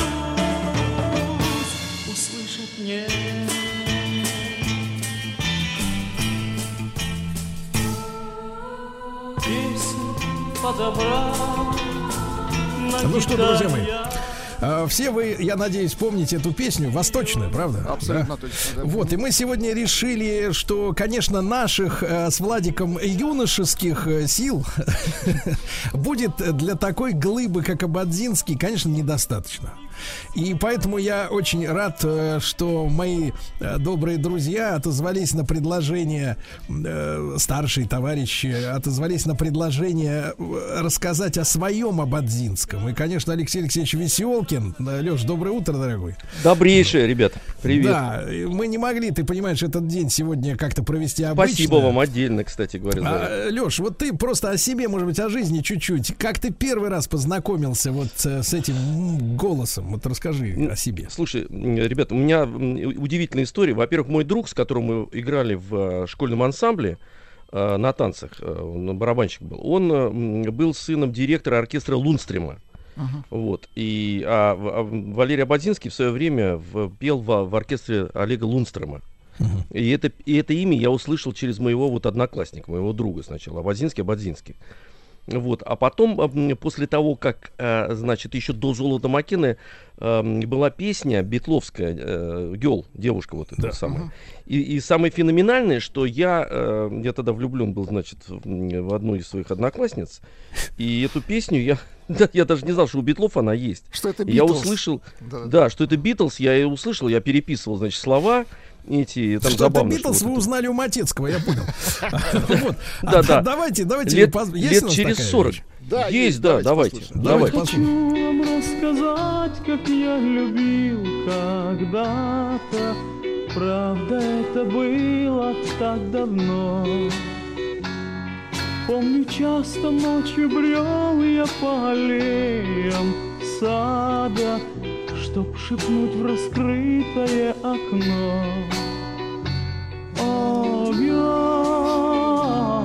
Занятно, да. Занятно. Да, хорошо. А с оригинальными вещами когда вы познакомились уже, Алексей Алексеевич? А, а, Конечно, а, такой мощнейший молот ударил по всей стране буквально.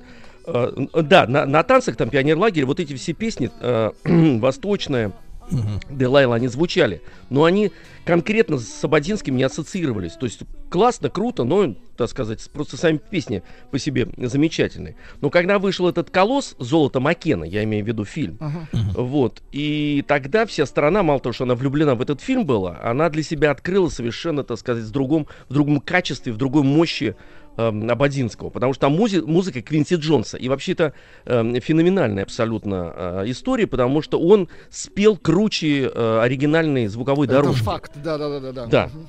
Это Ну, вообще то невозможно. То есть, Давайте, давайте, конечно, конечно. давайте, Золото Маккена, давайте. да. Золото Маккена, Квинси Джонс. Птицы не люди И не понять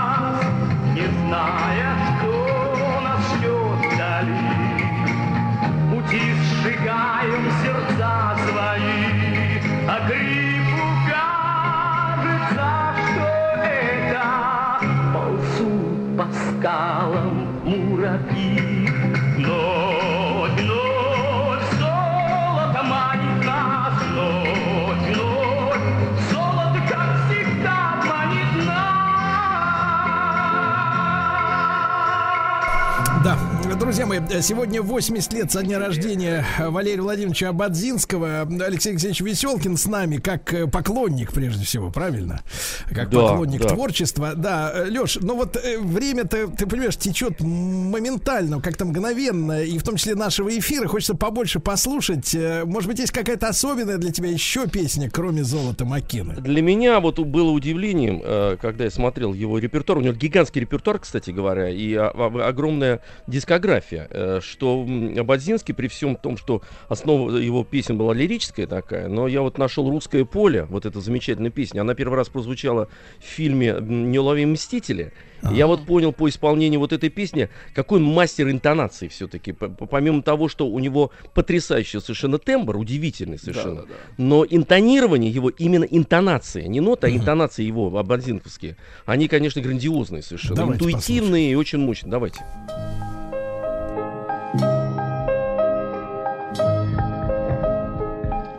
Владик. Русское поле Светит луна или падает снег. Счастьем и болью Вместе с тобой.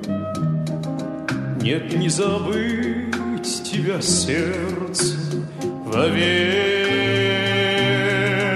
русское поле. Русское поле. Сколько дорог прошагать мне пришлось. Ты моя юность Ты моя воля.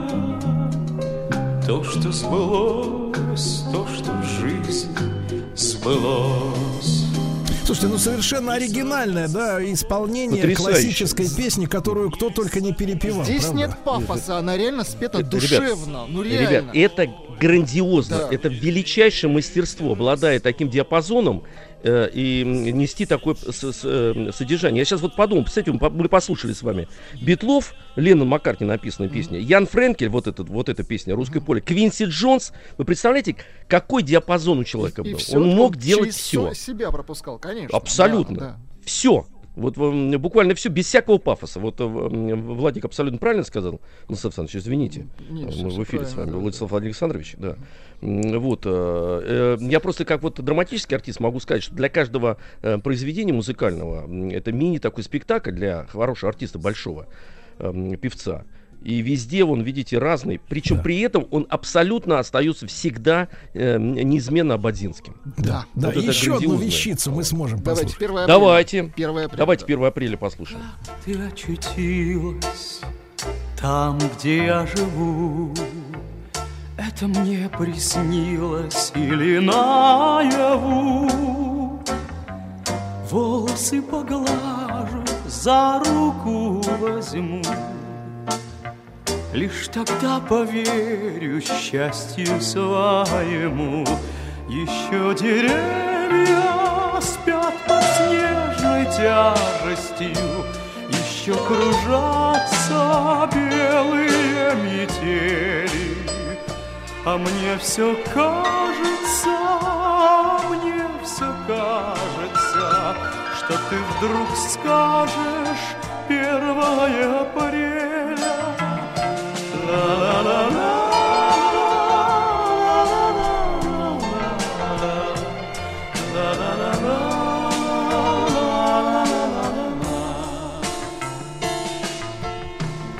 Стало Друзья мои, я еще раз напомню, что сегодня 80 лет э, со дня рождения Валерия Владимировича Абадзинского, великого вокалиста, да, великого артиста, лирика, да.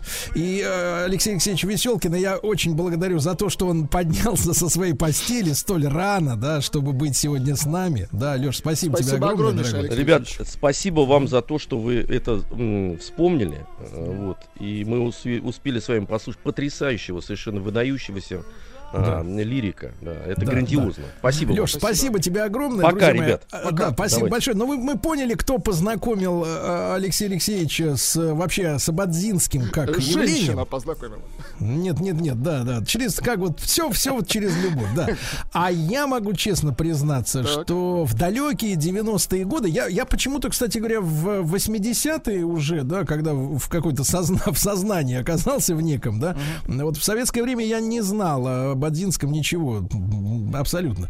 И уже в 90-е, когда я попал на прославленное, работать попал на прославленное ра- радио Модерн, которого много лет уже нет с нами, вот. Я могу сказать, что а, есть человек, который вот э, э, меня как раз с Абадзинским и познакомил, и э, это Виктор Николаевич Янишевский.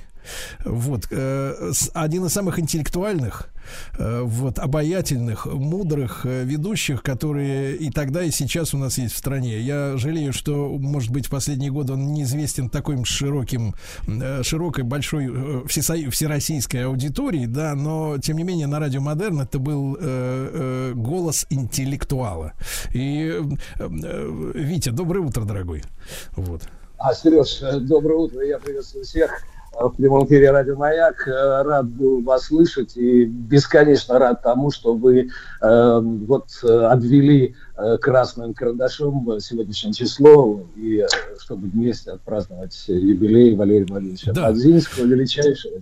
Да, и Виктор Спасибо. Николаевич как раз, как раз вот в своих эфирах, поскольку радио Модерн позволял ведущим ст- включать ту музыку, которую они считали нужным, я помню, помню тот день, когда Витя как раз включил Абадзинского, и я, э, с, так сказать, с раскрытыми ртом, там, ушами, глазами слушал и восхищался, потому что первый раз это услышал. Вить, э, твое собственное знакомство с Валерием Владимировичем с какой песни началось? Ну, смотри, во-первых, я хотел бы поблагодарить Алексея за то, что он вспомнил те треки, которые прозвучали. И ам, хотел бы напомнить, что «Золото Маккены», э, чем был э, удивителен э, этот факт э, появления Валерия Базинского в качестве исполнителя саундтрека, тем, что ам, текста э, этой песни практически было не достать, а, а русский текст – это Леонид Дербенев.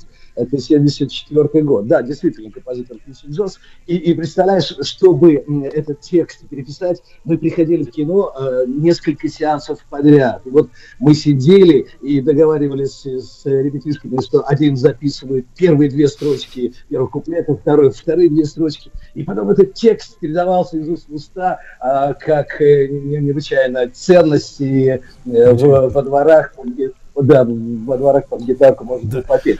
А 1 апреля э, это не Гуля, а текст Шаферана. Э, вот, опять же. А восточная песня, текст Гаджи Касимова. И я помню, когда соприкоснулся с творчеством Валерия Бадинского, я, естественно, э, э, заинтересовался судьбой, например, авторов его текстов, в частности, э, Онегина Гаджи Касимова. Это тоже уникальнейшая судьба, и я думаю, что вы обязательно сделаете когда-нибудь программу об э, этом фантастическом, а, невероятно плодотворном авторе текстов, который, на мой взгляд, заслужит не больше, ну, то есть э, такое же внимание, как Да, Леонид да, Дербенев.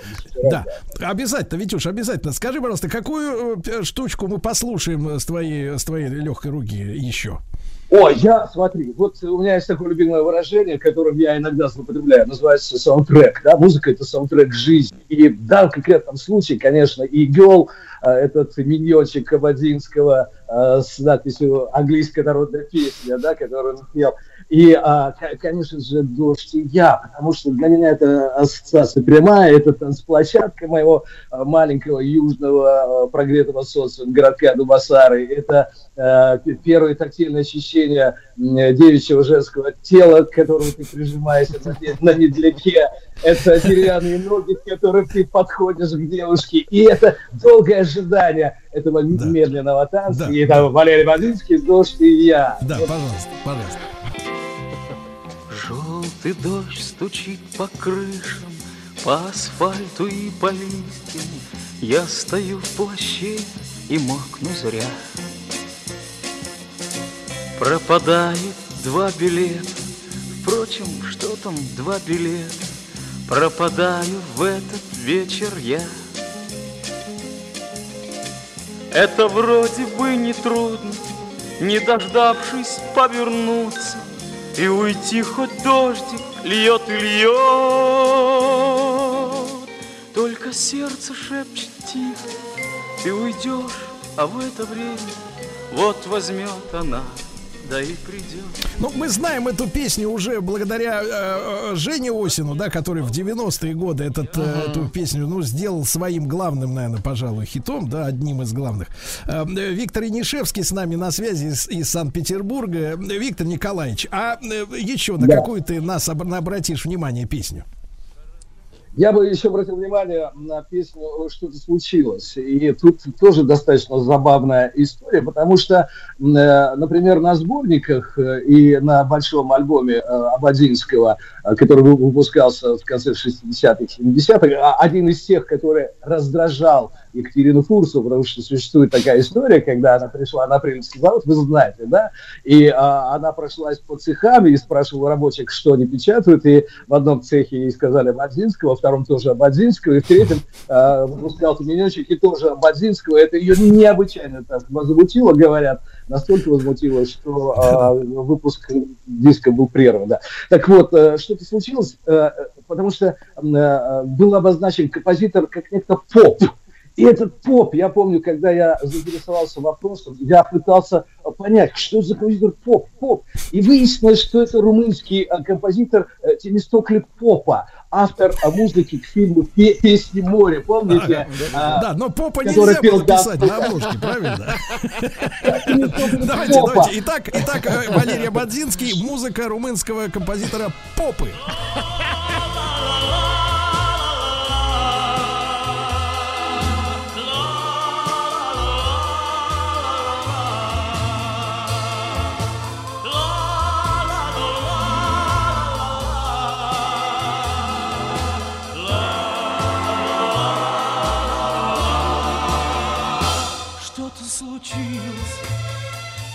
Этой весной Что-то случилось с ней и со мной. И все вокруг словно тогда. Откуда вдруг эта беда? Но что-то случилось. Чувствуем мы что изменилось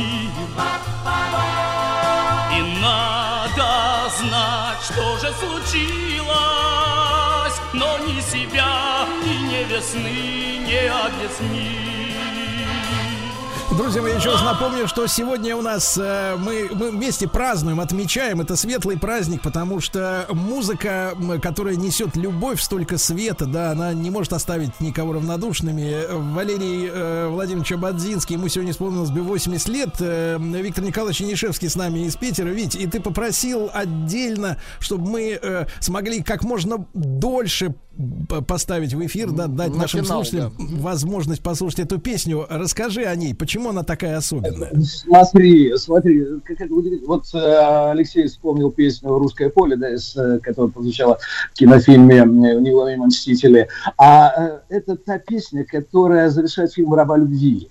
И э, э, Валерий Базинский ее писал специально для этого фильма, потому что он уже раньше сотрудничал с Эдуардом Артемьевым, а, по-моему, «Бегство мистера Маккина», не, не- не помню, не помню, неважно, но э, э, он был не случайно выбран Артемиевым в качестве исполнителя, но э, худсовет не пропустил. Там были два варианта. Один написал Градский, а записал Градский, а другой Валерий Абазинский. И почему-то в в силу неординарности певца, в силу его, э, может быть, несоответствия э, содержанию фильма, который прекрасно знал Никита Михалков, была выбрана Елена Камбурова. Но этот трек остался. И для меня это э, абсолютно какой-то другой выплеск его творчества, Да, его давайте, давайте, уникального Витя, голоса. давайте, давайте послушаем, Давайте, послушаем, конечно, вещи. же ты мечта? Где же ты, моя мечта?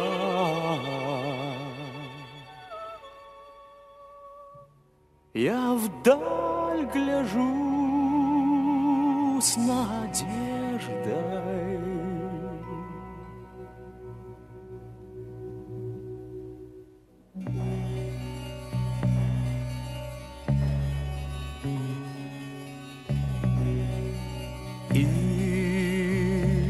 Летит ко мне в зыбкой тишине нежный звук. То ли это смех, смех, то ли это плач, нет.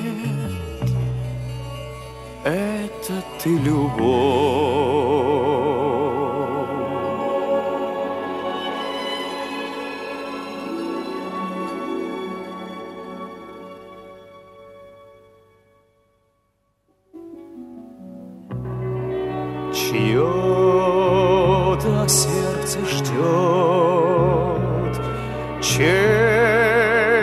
Взор горит, если б можно было слово драгоценное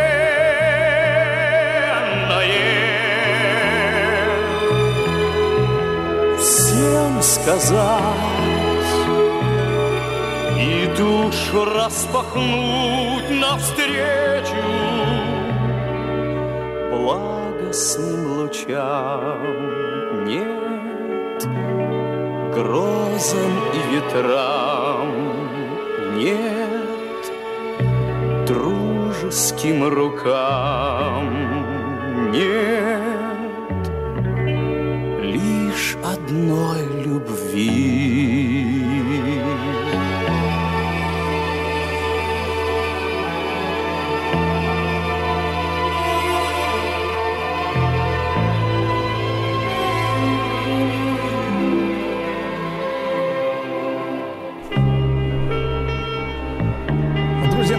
Сегодня отмечаем 80-летие Валерия Бадзинского, 80 лет со дня рождения. Я э, огромное, огромное хочу сказать слова благодарности и Виктору Нишевскому, и Алексею Алексеевичу Веселкину, да, которые э, с нами были в этот день, важные и для них, и для нас всех. И хочу вам сказать, нашим уважаемым слушателям, что после выпуска новостей, новостей спорта с нами Анна Есенина, последняя любовь Валерия Владимировича.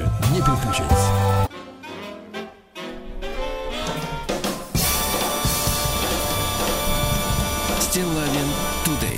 Друзья мои, сегодня у нас с вами большой-большой праздник, э, день рождения Валерия Бадзинского. Мы в первой части нашей программы послушали э, песни для того, чтобы наша юная аудитория вот, могла бы составить себе представление да, о человеке, о вокалисте, хотя бы отчасти, хотя бы чуть-чуть, да, о котором мы сегодня говорим, с любовью и с все-таки со светлой радостью, хотя, э, к, к огромному сожалению, Вла- Валерия Владимировича нет с нами уже четверть века. Его не стало в 97-м э, году, и я искренне благодарен э, Анне Есениной, последней любови э, Валерия Владимировича, что она сегодня с нами в эфире. Анна, доброе утро. Да. Доброе. Да, спасибо большое. Анна, ну, если честно, нам, нам интересно все, что, что вы сочтете нужным э, рассказать о Валерии Владимировиче, потому что, ну, я ни- никогда не делал желтые программы, да, где там, э, так сказать, люди э, вынимают какой-то, какие-то сплетни, слухи, все какие-то детали, которые публике говорят, что очень нравится, мне нет. Вот, я хотел бы, чтобы вот у вас был просто открытый микрофон сегодня, поговорить просто о нем как о человеке, об артисте, о том, как вы, как, вы, как он вошел в вашу жизнь и, и, и- и что вы чувствуете, что вы помните. Вы знаете, да, к сожалению, Валерия с нами нет, но день все равно радостный, 80 лет. Э, Поклонники все это помнят. И у меня большая благодарность к вашей радиостанции, потому что в 80-е годы вообще Валерий Владимирович не звучал ни на каких радиостанциях, а именно радиостанция «Маяк» поздравляла его с 50-летием. Я заранее созвонилась, и они любезно поздравили Валерия Владимировича. Он был так удивлен. Мы слушали этот эфир, дали три песни.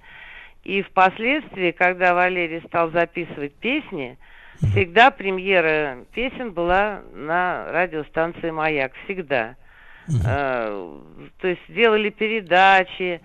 Именно, именно ваша радиостанция. Поэтому ни- низкий поклон радиостанции «Маяк» сыграла большую роль в жизни Валерия, поскольку внимания к нему никакого не было со, со стороны ни, ни телевидения, ни радио, ни э, изданий никаких.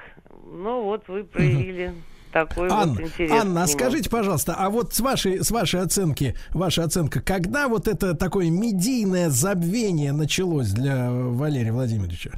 Вы знаете, это вот э, в начале 80-х э, он перестал записываться практически. Э, работал в основном по городам и весям бывшего Советского Союза. В Москве в 83 году последний раз был его концерт. И после этого он пропал совершенно. И люди, в общем, как-то, несмотря на такую огромную любовь со стороны публики, знаете как, забыли просто о нем совершенно. Думали, что он уехал, как некоторые артисты, многие же уехали. Да. Э, ну, короче, интереса никакого не было. И так потихонечку все сошло на нет. Так что был большой фурор, когда вдруг он зазвучал, стали делать э, передачи, э, и на вашей радиостанции передачи были. То есть э, э, вдруг, вдруг обнаружили, что он жив-здоров, прекрасно поет в голосе. И работать он начал с 92 -го года. Он записывал э, сначала диск Вертинского произведения, а потом так потихоньку все стало ремейки какие-то свои записывать. Э, там «Золото Макена», например, и новые песни – то есть э, и все это звучало на вашей радиостанции, так что Да. еще раз Анна, благодарю вас. Да, да, спасибо вам большое за теплые слова. Анна, а вот этот период, э, начиная там с, э, со старта перестройки, да, я так понимаю, и вот до Да. э, развала страны, он был тяжелым в его вот жизни, потому что я так понимаю, что в 70-е, в 60-е он был, ну, невероятно востребованный артист, о котором писали, что, ну, в общем-то, он, он был состоятельным человеком, да, то есть он по- отлично Абсолютно. зарабатывал, да, да, Да. да, и, и входил в элиту именно вот нашу а, а, эстрадную. А вот этот период, когда вот эта музыка э, вдруг нам нам все как-то стало не нужно, все, что составляло радость, все это как-то вот э, мы на что-то разменяли, на какую-то шелупонь. Вот насколько ему тяжело было выживать именно в это время, в этот период? Вы знаете, он э, ведь родился в Одессе, у него был такой характер, я иногда впадала в, в уныние, а он э, меня не то что тормошил и поддерживал, он всегда говорил, ничего, выкрутимся. Он, вы, наверное, это знаете, э, пошел работать сторожем, э, ох- охранял склад РСУ, галстучную фабрику. Собственно, я его там и обнаружила. Э, Вы помните, Ну, как когда- это как это было? Вот ваша встреча ну первая. как, я, я, в принципе, искала его. Я знала, что он в Москве, что где он живет. Но это все долгая история. Факт тот, что я нашла телефон, позвонила, мы встретились. И когда уже он пришел жить ко мне, я эту деятельность его прекратила с э, вот это сторожем работать. Потому что я понимала прекрасно, что Валерию Владимировичу надо самому радоваться и людей радовать своим искусством. Ну, так и получилось. Э, С 92 года он уже начал записываться, тогда уже интерес к нему большой. И надо вам сказать, что в отличие от многих артистов, э, к нему интерес был очень большой. И предложений было много, и он имел вот все, что он хотел, записываться, телевидение, э, по- его все время ждали на сцене. В общем, 94 года он уже стал концерты давать, уже был материал готовый, ну, новое, новое все. Так что его это время никак э, не, не затронуло, вот тяжелое, 91 92 год. Поэтому Валерий Владимирович жил очень хорошо, я вам скажу. Понимаю, да. А, Анна, а вот э, вы, когда вот в своей жизни вот э, заинтересовались им как вот э, артистом, как мужчиной, вот э, как это пришло к вам? Мы сегодня тоже вспоминаем вот первые знакомства, да, с его песнями, как они произошли, там, моих коллег, у меня лично. Вот э, вы помните как-то вот, э, почему вы для себя его выделили из, из вот большого пантеона, да, замечательных вокалистов, которые были в стороне? Вы, вы знаете, я его услышала первый раз на пластинке, я еще в школе училась, это восточная песня была. Э, поскольку я совершенно не, не- не- слушала других артистов никаких, мне это неинтересно было. У меня были свои кумиры. Это уже никто не помнит. Лолита Торрес, Марио Ланса, вот эти вот. Вот эти певцы, певицы. Вот. Но когда я услышала Валерия, я была прям поражена. Но это все равно, я на концерты не ходила. Меня подруга отвела на концерт. Э, с ней мальчик не пошел, она говорит, пойдем со мной. Я пошла на концерт театра эстрады, это было начало 70-х. И вот все. Я когда я увидела эти концерты, услышала исполнение жи- живьем я была поражена, честно вам скажу. Это, это необыкновенно было. Попасть на концерты было невозможно. Значит, э, очереди стояли за билетами, вот там заранее продавались, да? Огромные очереди. Э, Попасть на концерты было невозможно. Концертов было много в 70-е годы. Особенно это театр эстрады. Осенью ну, концерты он давал. Так что ажиотаж был колоссальный. Поклонников было очень много. Кстати, не только женщины и мужчины, потому что искусство Валерия, оно для всех. Так что я вам хочу сказать, что э, я потом не пропустила ни одного концерта в Москве, иногда даже куда-то меня уносило в другие города. Но я к нему не подходила, в общем, э, меня интересовало только искусство, я вам честно говорю. Но что-то в нем было такое, эм, что трогало и не только меня, понимаете? Ну, вы сами слышите его голос, слышите его исполнение. Его таких больше не делают, да, как сейчас говорят. Да. Анна, я, я не могу в этот, в этот светлый день не спросить. Вот э, все-таки Валерий Владимирович очень рано не стало. Ему было 55 же всего, да? Э, в, в 97 году. Вот, у- у- э, вот проблемы с сердцем, они как-то давали о себе знать до этой трагедии? Вот, э, с, э, или, со- или это было внезапно, как гром среди ясного неба? Именно как гром, потому что в 95 году я его полностью обследовала, полностью. То есть, э, кроме, извиняюсь, кисты на почке, ничего не было найдено. А сердце в диагностическом центре обследовали. Э, то есть, э, понимаете, в чем дело? Э, он был такой самонадеянный. У него в жизни было много нехорошего. Вы знаете об этом, не будем сегодня это говорить. И всегда у него получалось э, вылезать из этой ситуации. Ну, мы все думаем, что мы вечные. Так же и Валерий. Он всегда чувствовал себя э, мужчиной таким сильным. Э, таблетки он после определенных своих вот этих вот, э, как сказать, даже не знаю. Ну, вы знаете, что он Ну, понятно. грешил немножко, да? Да. Он после этого таблетки вообще никакие пить не хотел. Для него это было табу, он даже самые простейшие. Ну, самонадеянный. Я же вызывала, здесь был врач, э, и говорит, Валерий Владимирович, поедете в больницу. Врач пять часов сидел здесь, уговаривали мы его. Нет, я не поеду. То есть он думал, что он опять обойдется у него, как обычно. Вот эта самонадеятельность и и по- погубила. А сделать ничего нельзя, взрослый человек, как его, за ручку не поведешь. Анна, и э, не могу не задать вам вопрос. Естественно, вы как знаток творчества и как э, с огромным стажем, все-таки есть ли у вас э, любимая песня Валерия Владимировича, чтобы мы ее смогли после короткой рекламы послушать? Ну, вы, наверное, ее уже слушали. Э, восточная, конечно. Мы в са- в самом Восточная. начале послушали. Да-да-да, в самом да, начале. вы слушали ее. И э, колдовство, вот на стихи Леонида Дербенева, вот эта песня. Мгм. Анна, ну спасибо вам огромное за то, что вы сегодня с нами.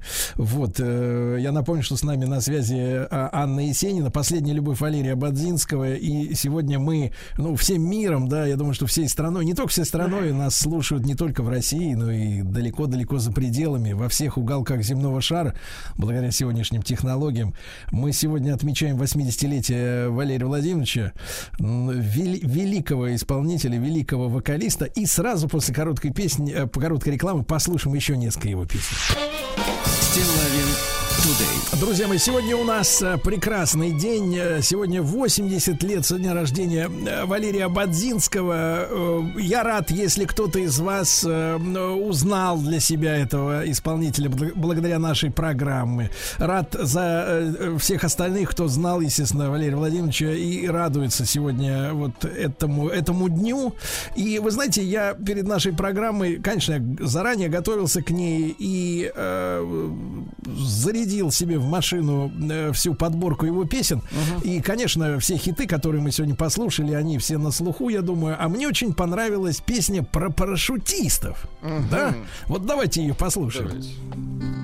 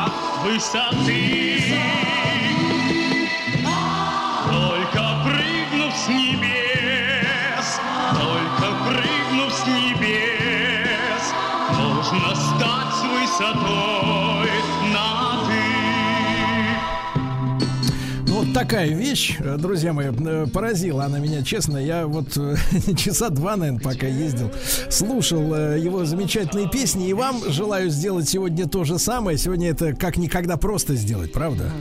Вот. А э, наш Владислав Александрович, как его сегодня драматический актер Алексей Алексеевич Алексей назвал, Алексеевич назвал, да, да. да, тоже ведь меломан, будь здоров. Слушайте, Да. я более плотно познакомился с его творчеством, наверное, лет 7 назад, потому что у нас был период, когда на маяке был советский плейлист, даже не отечественный, а советский. И э, ограниченное количество треков, конечно, потому что их они не прибавляются. Вот. И я в поиск каких-то новых э, вещей э, нач- начал искать, скачивать всякие ри- э, рипы с пластинок, потому что люди делятся между собой это вот этими вот советскими э, оци- оцифровками. Да-да-да. И я нашел, вы же, конечно, все знаете вокалист, э, который мистера Трололо, Эдуарда Хиля. Э, я Да-да-да-да-да, возвращаюсь домой. кстати. О, есть версия с Муслим, Муслимом Магомаева, а есть версия Абадзинского. Да. Послушайте, я вам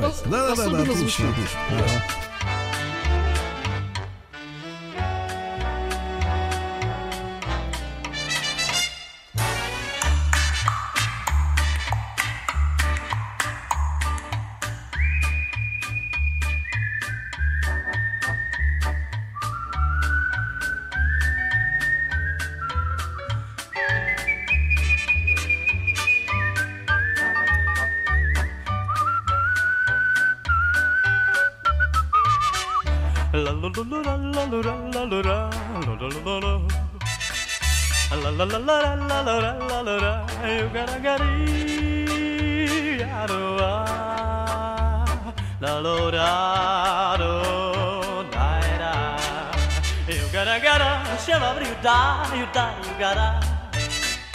La la la la la la la la la la la la la la la la la Нет, да-да, Он шикарная, джаз штука. уходит, он немножко Да, да, да. по- по-иному Да. это исполняет. И да, да. давайте еще успеем одну Да, вещицу. еще нарыл э, сумасшедший фанк-трек от э, Абадзинского. Послушайте аранжировку, несмотря на космический э, вокал, как звучат инструменты просто.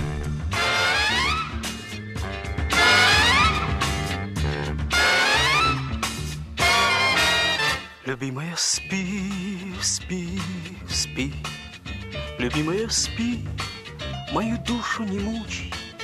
Уже засыпаю и горы, и степь, И пес наш хромучий, лохмато дремучий, Ложится и лижет соленую цепь.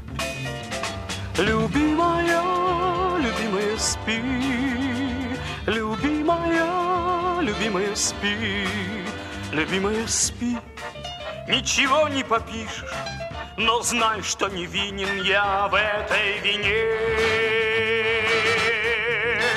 Прости меня, слышишь, прости меня, слышишь, хотя бы во сне, хотя бы во сне.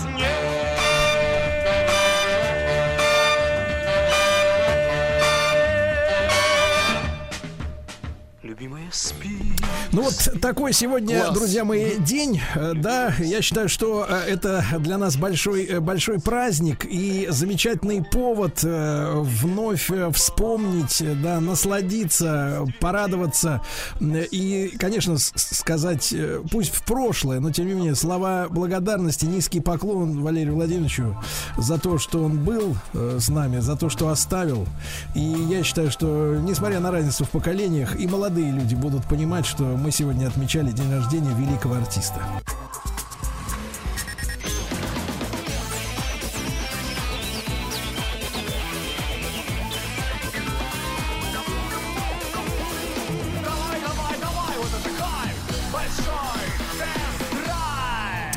Друзья мои, понедельник у нас сегодня. Пора за баранку, Владик. Кому пора-то? Да. Ну что же, друзья мои, э, э, есть несколько новостей любопытных после середины часа о новинке автомобильного рынка. Рынок сжимается, новинки просачиваются все реже, вы понимаете. Тем не менее, удивительную новость увидел. Давайте с нее и начнем. Она какая-то такая позитивная, э, детская, наивная, и я, честно говоря, не понимаю, на чем она базируется. Автоэксперт оценил рынок, э, значит, э, новых автомобилей и заявил о том, что в этом году цены расти не будут на новые машины. Да с чего это так он решил? Знаете, это- Это не ему решать, мы так Нет, действительно, во-первых, не ему, во-первых, ты кто? Да. Но это ладно, может быть, даже и кто-то там. Но, тем не менее, вот, э, знаете, вот в случае с прогнозированием из серии, знаете, как, а вот хуже уже не будет.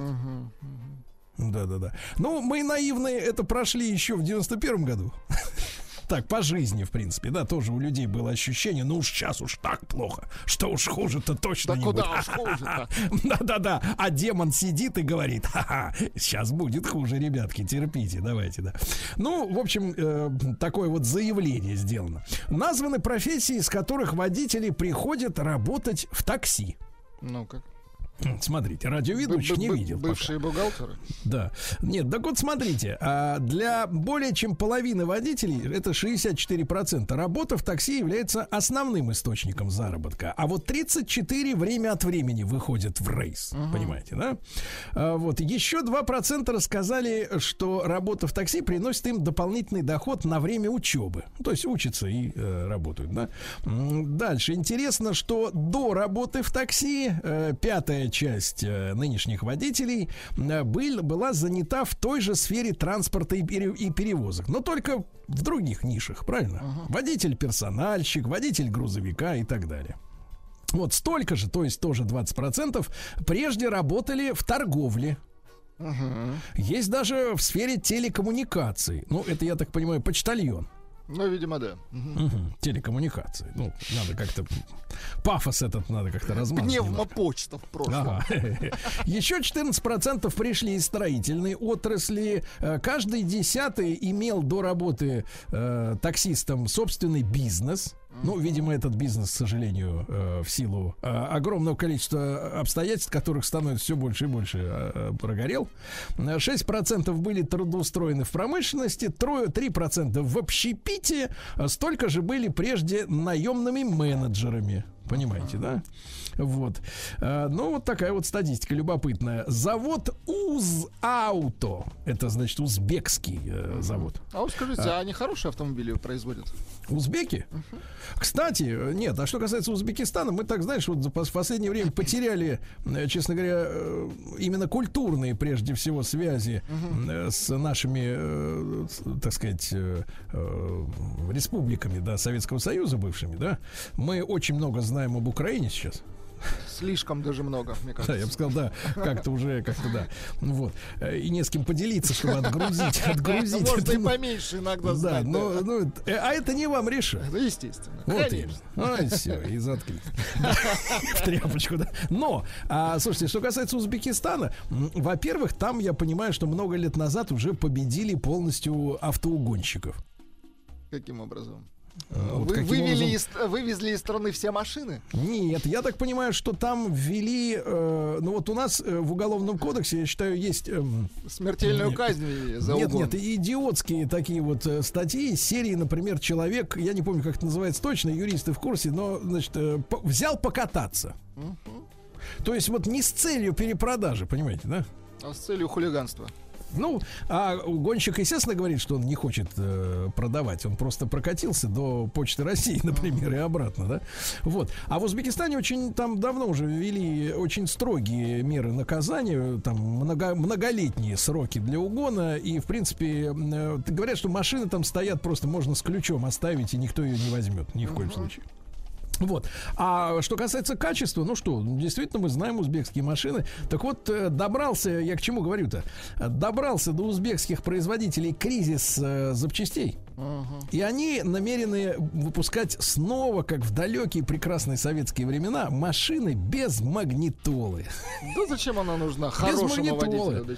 Да, да вообще только столько ехать мешает, правильно? Звук этот, да.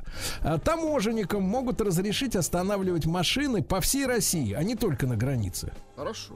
Вот, да. Массой более трех с половиной тонн для, для проверки, значит, что они там у себя в кузове везут.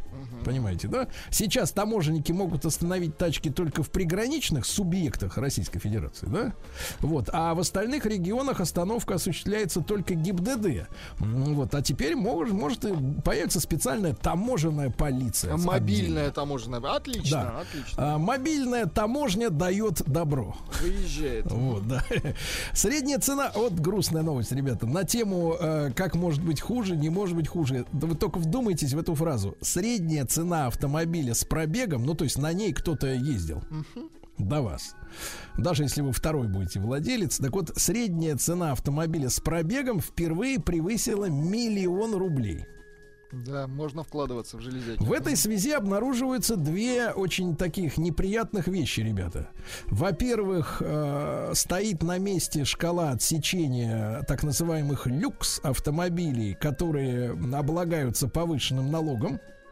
То есть у нас сейчас цена э, автомобиля, если нового, больше трех миллионов, да, то там полуторакратное увеличение соответственно, налога ежегодного, да. Но мы все прекрасно понимаем, что, ну, условно говоря, если раньше в люкс автомобиль за- заезжал, например, X3 BMW, да, то теперь это Тигуан, это Шкода, это, так сказать, уже совсем Теперь уже... там почти все уже. Kia туда попадает, да. И, и, а, а, а повышать планку не хотят. Делают вид, что типа как бы вот... типа, временно. Типа, не то чтобы временно, а типа не знают об этом, да. И второй момент это страховые выплаты по автомобилям.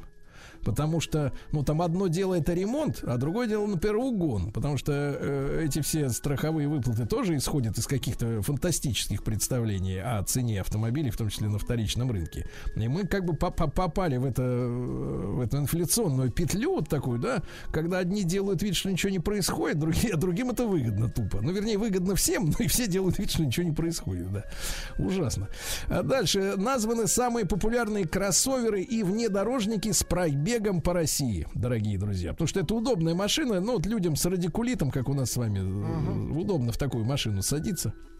В отличие от легковушки. На первом месте Лада Нива. Средняя цена 185 тысяч рублей. А? Ага, Да класс. Вот на втором месте Шевроле Нива э, уже 300 тысяч. Чуть подороже. Третья строчка Дюстер. Чуть подороже 745 тысяч рублей. А следом уже с большим отрывом, почти в два раза дороже, стоит Toyota RAV4 миллион триста сорок. Вот такая история, да. А водителям напомнили о том, что их могут лишить автомобильных прав за пьяную езду на снегоходах. Дело в том, что людям, которые живут за городом, да, а, им очень нравится кататься по полям на снегоходах. Ну, Под- подвыпивши. Дело в том, что этим же люд- людям, но в меньшей степени, наверное, нравится кататься, значит, по грязище на квадроциклах летом, да, летом, весной, осенью. А зимой очень хочется прокатиться по, так сказать, белоснежному полю, да с песней. И, э, в принципе, конечно, а когда возникает желание прокатиться? Когда хорошо на душе, правильно? Когда совсем хорошо. Помните, вот раньше до революции э, запрягай тройку, да, там, поедем кататься, да. Вот, так и здесь, вот, э, так вот, могут отнять ребята, э, если заловят, то права отнимут автомобильные. вот за это дело. Так что будьте осторожны. В Индии хотят запретить автомобили, в которых меньше шести подушек безопасности, но это они, знаешь, загибают, мне кажется. Шесть Загибают. подушек. ага. Да. На Тайване пьяных водителей заставили убираться в моргах. Правильно. Вот видите, воспитательные методы, да, воспитательные. На Тайване водителей, которых поймали за пьянку за рулем, решили отправлять убираться в морге. Власти надеются, что таким образом автолюбители извлекут э, урок, в том числе эмоциональный, э, что опасно управлять машиной в нетрезвом виде. Эксперимент э, решили провести в городке Гаусюн, ну там несколько миллиардов человек живет. Э, После того, как по вине пьяного водителя погиб человек, и впервые 11 мужчин, которых отловили за алкогольное опьянение, отправили в местный морг наводить порядок. Вот, один из них комментирует, один из уборщиков. Я никогда не был так близко к смерти, мне действительно нужно быть осторожнее, не садиться за руль в нетрезвом виде, каялся нарушитель. А того, Вот, глядишь, и останутся там работать. Понравится. Или вообще останется. Да. Да. Хватит Да. каркать. Ну все, москвичка отсудила, если не прекратит, то останется. Да, москвичка отсудила у Яндекс Такси 3 миллиона 400 тысяч рублей за травмы ДТП. Ничего себе. Так. Вот так вот, да, вот именно, ничего себе. Москвичка Елена, э, значит, э, летом прошлого э, года Тушинский суд обязал агрегатора выплатить около 3 миллионов за потерю трудоспособности в результате дорожно-транспортного происшествия, но компания это решение, значит, решила обжаловать, да. Тогда Мосгорсуд поднял сумму прежней компенсации еще на 300. По ходатайству прокурора, посмотри, прокурор на защите человека. Так и сказал, ну-ка разберитесь, что там Да. происходит. Сумма финального, финальной компенсации составила 2 миллиона 600, а сумма потребительского штрафа 800 тысяч рублей. Итого, как вам позволяет ваши арифметические На круг способности, сколько получилось? 3 400, да. Да, класс. Я помогаю вам. А, Женщина спасибо. рассказала, что для получения пожизненной пенсии в размере 50 тысяч рублей собирается пройти дополнительное медосвидетельствование, а все это произошло еще в далеком 2016 году. Вот, заказала в приложении э, автомобиль. Водитель не справился с управлением, въехал в фонарный столб. Вот, клиентка получила тяжелые травмы после операции и реабилитации. К сожалению, прежнюю работоспособность Лена не смогла себе вернуть. Вот, и ей удалось доказать, что агрегатор должен понести ответственность за аварию, в которую она попала по вине водителя. Вот какая интересная, э, интересный прецедент произошел. Да-да-да. Ну Вот, э, средняя цена Лады Весты, давайте посмотрим на хорошее событие, оказалась э, выше, чем Hyundai Solaris. А знаете почему? Спрос есть. Это первое, что, конечно, А что вы так смеетесь? По-дурному, а? Не, не, Да, дело в том, что вы неправильно нащупали ответ. Дело в том, что Лада Веста это автомобиль большего внутреннего объема. Дело в том, что они играют в одном классе, но Лада Веста действительно для задних пассажиров просторнее. За это, Владик, не Надо грех и платить. раскошелиться. Значит, да. А сколько раскошелиться? А, 8 тысяч рублей разница в среднем. Понимаете, Алексей пишет, что Лада Веста ни в одну из категорий автомобилей не попадает. Дело в том, что это супер автомобиль. Алексей, это не вам решать. Да. Ну, во-первых, машина действительно хорошая. Я, честно говоря, жаль, что ее, Что видимо, нет. скорее всего, в, конце концов, э, уберут с конвейера, поскольку э, я читал там одно обоснование. К сожалению, в Ладе Вести, значит, там негде протащить провода для, за- за- так сказать, запуска новых всяких э, электронных прибамбасов. Э, Вот, ну вот, да, хотят все перевести на французские платформы. Очень жаль, потому что столько сил потрачено, в том числе и большим тест-драйвом на популяризацию искреннюю э, этого прекрасного создания, да. Очереди за новыми автомобилями в России растянулись до 2023 года. Хорошо, значит, деньги есть. То есть вы, заказывая машину сегодня, например, этого года выпуска, получите ее через год. Так Понимаете, что у вас да? будет время подумать, нужна ли она. Да, да, да. А может и передумать, да. Э, В течение ближайших шести месяцев автомобили могут подорожать, вот опять же, еще на 5%. Еще на 5%. Ну, 5% никого не напугаешь, ребята. Мы Да, уже конечно, привыкли, что вы копейки уже. да, нормально закручиваете. Но россияне рассказали, что их, что их раздражает в других водителях на дорогах. Ну-ка что? Да, пожалуйста, 55% нервничают из-за других. Понимаешь? Психически. Они нет. То точно. есть человек садится за руль, уже у него настроение дрянь. Уже, Уже какой-то дерганый. Да. А каждый пятый, 20%, э, значит, водитель испытывает раздражение по этому поводу раз в неделю. а половина постоянно. Понимаете, что какая история, да? Значит, больше всего российским водителям не нравится, когда другие участники движения не пользуются поворотниками. Это бесит. Ну, действительно, у нас есть люди, вот у которых вроде есть пальцы, но, видимо, они слишком, слишком короткие, чтобы дотянуться да, до этого переключателя. Почему-то люди действительно вот, ну, это самое, самое распространенное действительно хамство. Не включать поворотник, когда действительно хочет э, пов- повернуть. Среди самых неприятных отказались подрезание. Ну, это учителя, так называемые и прочие, да. Неправильная парковка, использование обочины для объезда затора. Ну, вот сволочи эти, да, э, прутся. И, и ты начинаешь их критиковать, а они же начинают защищаться. Они говорят, а вдруг у него что-то случилось? Что-то случилось. Ага, да что случилось? Совесть не родилась вот в нем. Ну вот и все, вот и все, что случилось. Владельца Теслы э, застали за просмотром порно в пробке. Отвратительно. А что значит застали? Что он там? Э, Ну, смотрел и смотрел. Ну, конечно, просто по- подглядели, что он, да, А смотрит. смотреть не надо к чуж- другому человеку в салон. Россияне перечислили автомобили с ла- самым лучшим дизайном. Ну, то есть спрашивали людей, которые приобрели машину и довольны внешностью. Да, то есть это не сторонние наблюдатели, слюнопускатели, а действительно вот владельцы. Так вот, самыми довольными э, на третьем месте э, владельцы Kia K5. Это бывший Optima, да? Вот, э, корейский седан. На втором месте э, ездят, да не нарадуются владельцы Джили Coolray. А? Типа красота Ну, небесная. это компактный, компактный, хороший автомобильчик такой, да. А на первом месте BMW третьей серии. И вы знаете, а, мы, ну, вот но- но- но- новая трешка, а, последняя, да, а, мы действительно с Рустам Ивановичем, когда были на премьере, господи, в каком-то лохматом году, когда еще люди ездили за границу, так спокойно.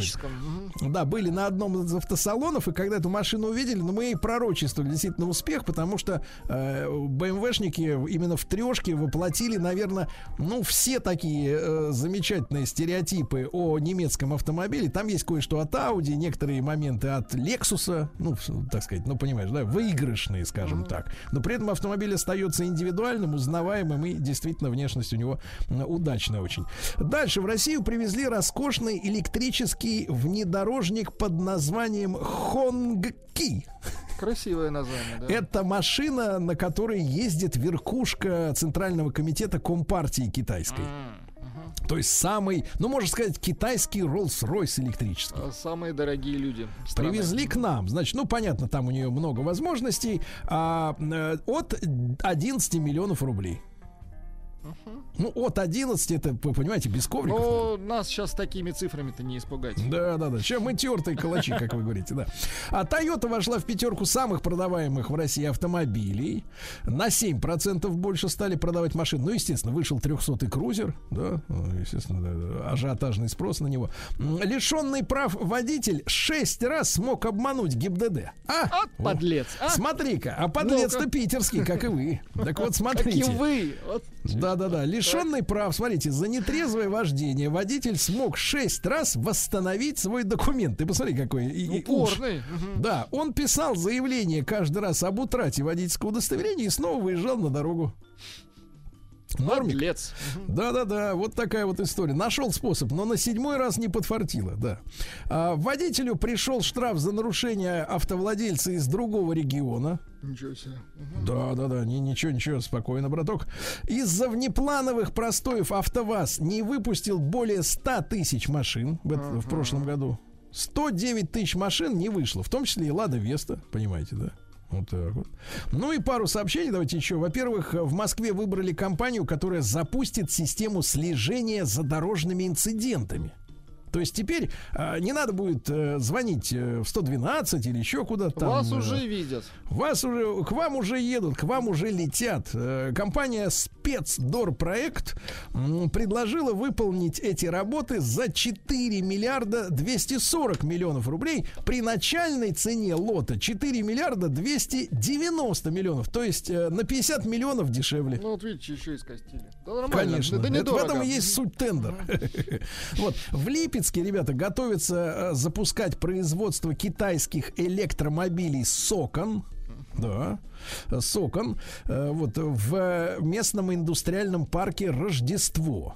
Э, Что касается этого автомобиля, ну, конечно, к сожалению, цена не сообщается, сколько эта машина будет стоить. Э, Но, тем не менее, вот скоро уже появится в продаже. Российские автомобилисты смогут узнавать о том, что их машины отзывают на плановое сервисное обслуживание, на замену каких-то неправильных комплектующих через госуслуги. Так, внимание. Ну и, друзья мои, не стало главного конструктора «Газели» первого э, поколения. М, 16 января вот не стало э, бывшего главного конструктора Горьковского автомобильного завода Юрия Кудрявцева. Ему было 84 года. Вот в 60-м году он пришел на э, предприятие ну, и проектировал такие машины, как Соболь, Садко, Волга 4 на 4, Атаман, помните? Вот такая автомобильная история, ребят.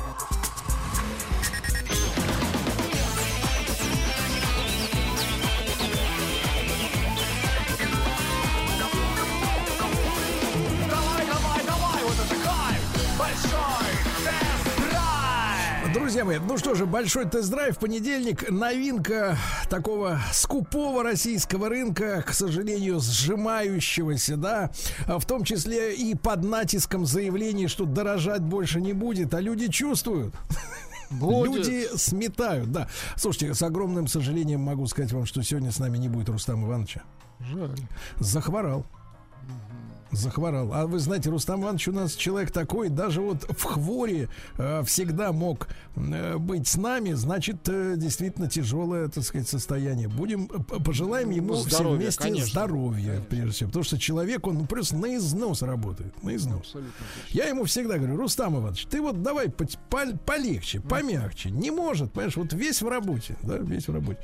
Значит, друзья мои, а, ну что, на нашем тесте оказался обновленный GX. Ну, как по названию вы понимаете, что это Lexus, да? Вот. А, Lexus GX, э, ну, такому человеку не то чтобы не посвященному, но не запаренному в, так сказать, в изучении вот этих всех буквенных аббревиатур, мне гораздо больше нравится, когда у машины есть свое э, персональное название, да, когда у модели есть какая-то какое-то певучее, более или менее э, название словесное, чем вот эти буквенные аббревиатуры. Э, поэтому для тех, кто хочет представить этот автомобиль, я скажу, что это, эм, ну, скажем так, вот, э, Владик, есть братья-близнецы, да? А вот как называются те, которые как бы вот братья, но не похожи друг на друга? Но отец один. Просто братья. Просто братья, да, но не близнецы. Да-да-да. Так вот, э, все вы знаете автомобиль Toyota Prado. Prado, да? Вот это и есть его брат не близнец. А, Вы знаете, а, мы сталкиваемся с тем, что Toyota и Lexus как элитное подразделение, конечно, в общем-то, э, в принципе, вызывает восторг э, с точки зрения консервативности подходу к э, обновлениям, которые, да, приходят в эту марку, потому что Toyota, э, в отличие от других автопроизводителей, э, осознает, что это машина, которая делается для э, действительно буквально любого региона планеты. И, э, сами понимаете, чем навороченнее, именно, например, с точки зрения электроники, да, каких-то тонких настроек вы делаете автомобиль, тем сложнее чинить его в Конго. Вот. Потому что машина поставляется действительно по всему миру. Наверное, Toyota, пожалуй, это чемпион, э, всемирный чемпион по охвату вот именно самых разных м, территорий. И поэтому, когда вы, э, например, оказываетесь в кабине нового GX, да, то есть это вот э, лексусовский аналог Prado, э, с новой мордой, которая уже давно обновилась, с новым мультимедийным, э, значит, оснащением, да, но при этом, например, смотрите на переключатель поворотников, которые, которыми не любят пользоваться у нас люди, и чем тем бесит остальных участников дорожного движения, да, что, например, замечаешь, машина, которая, ну, в принципе, делается уже далеко, глубоко в 21 веке, а, до сих пор не обзавелась, например, троекратным повторителем поворота, да, когда ты просто касаешься чуть-чуть вот э, слегка э, переключателя, и он сам за тебя делает э, трехкратное мигание и выключается, да. Вот до сих пор этого нет, потому что консервативность у Lexus и у Toyota, в принципе, зашкаливает. Но дело в том, что вот именно в такую зиму, которая нас с вами, в принципе, посе- посетила в этом году, ты особенно отчетливо понимаешь, насколько это действительно прав- правильный автомобиль. Вот э, вы знаете, Владик, я живу как раз э, в деревне. Вы в да? лесу живете. И здесь у нас, понимаешь ли, вот этим, э, я не знаю, где там, э, в, в Толь- в Тольятти или в Челябинске сегодня были новости, или, и- а, в Набережных Челнах, помните, а, прокуроры составили м, 19 э, жалоб на коммунальщиков за то, что те недостаточно чисто э, убирают снег э, с дороги. Там у них, понимаешь ли, колея. А, Я бы им показал бы, э, товарищам из набережных Челнов, нашу колею. Дело в том, что, э, ну, понятное дело, тракторов на всех не хватает. И по большому счету, вот э, я даже впервые стал сталкиваться с тем, что регулярно начинают случаться аварии между автомобилями.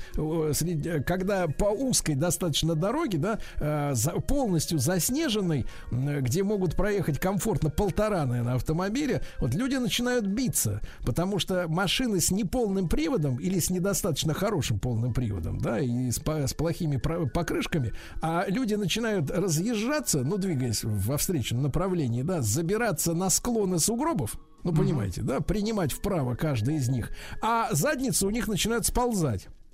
И, к сожалению, вот они начинают биться. Я уже несколько аварий у себя тут, э, значит, в деревне обнаружил такого свойства из-за недостаточной уборки снега. Вот. И э, получается, что вот такие машины, как GX, как Prado, это те самые э, танки, да, те самые надежные такие, все проходи, ну, гру- грубо говоря, вседорожные действительно аппараты, которые благодаря прекрасному полному приводу, э, пневмоподвеске, м, блокировке дифференциала электронного, при помощи которого машина, так сказать, э, гребет всеми четырьмя колесами как надо. Э, Ну вот, слушайте, несмотря на все погодные аномалии, вот с этой машиной действительно у тебя нет никаких абсолютно проблем. Тебе становится абсолютно плевать, что там нет каких-то отдельных электронных, э, может быть, прибамбасов, да? Что у тебя, например, э, чтобы включить подогрев лобового стекла нитками, приходится делать там три или четыре движения, да, то есть отдельной кнопки нет, надо залезать в меню, потом в меню э, кли- климатической системы, потом еще внутрь меню залезать, и только тогда ты доберешься э, до, то, соответственно, вот включения этого режима, потому что зимой это очень важная функция, а особенно, знаете, когда там, ну, где-то минус 5, да, вот это обледенение, снег с дождем сильный, когда идет, конечно, без э, нитевого подогрева очень некомфортно ехать, потому что все сразу обледеневает, и ты такой коркой покрываешься. Вот. Здесь все это, все это есть, но самое главное, опять же, я повторюсь, эта машина позволяет тебе ощущать э, себя, э, ну, в определенном комфорте, да, конечно, как в танке. Вот. При самых неблагополучных условиях, э, так сказать, дорожной жизни. Несмотря на то, что это, этот кузов уже там много лет как морально устарел, и мы ждем обновления вслед за 300-м крузером, да, мы ждем вот новый Прада, и, соответственно, на его основе будет сделан новый GX. Но, тем не менее, машина э, вот именно что э, говорит тебе о том, что она э, рассчитана на тяжелые условия эксплуатации. Вот, поэтому, не- именно поэтому э, чиновники, которые, э, ну, скажем так, э, каким-то, какими-то путями раздобывают э, в труднодоступных регионах деньги на свой персональный, так сказать, автомобиль, да, они очень любят как раз вот э, крузеры и прадики, именно потому что, э, в- ну, у нас в стране не везде такие дороги, как в Москве, понимаете, да? А эта штука, она действительно проедет где, где угодно. Э, вот, и, и за это, конечно, этот автомобиль э, вызывает, э, из-за этого вызывает восторг просто, да, именно из-за технологических его возможностей. В летних условиях эксплуатации, наверное, все эти э, возможности вот именно полного привода, да, они, наверное, немножко излишни, тем более, что вот, смотрите, Владик, у нас оказался на тесте бензиновый автомобиль, который, честно говоря, меньше 16 литров при спокойной езде по трассе не ест. Ну, это Вот. так, да. Это, это очень, это очень, конечно, не- не- неприятно. Это, да. это не очень, скажем Не очень. Но самое главное, знаете, я в который раз убеждаюсь, э, какой гениальный э, маркетологический ход был в разделении вообще, в принципе, Toyota на два сегмента, то есть Toyota и Lexus. Потому что особенно вот остро это чувствуется с Прадиком, который в варианте Lexus называется GX 460, потому что достаточно вам зайти на официальные два сайта Toyota.ru и Lexus.ru, да, чтобы увидеть потрясающие цифры. Ну, поверь мне, Владик, это, в принципе, по начинке, по, ну, по 90% деталей, это один и тот же автомобиль, да? Ну, условно говоря, просто обновленная морда серьезная, да, там другой рисунок задних фонарей, но это реально одна и та же машина. Так вот, смотрите, Land Cruiser Prado стартует э, от 3 миллионов 200 тысяч рублей, так? Так. мгм.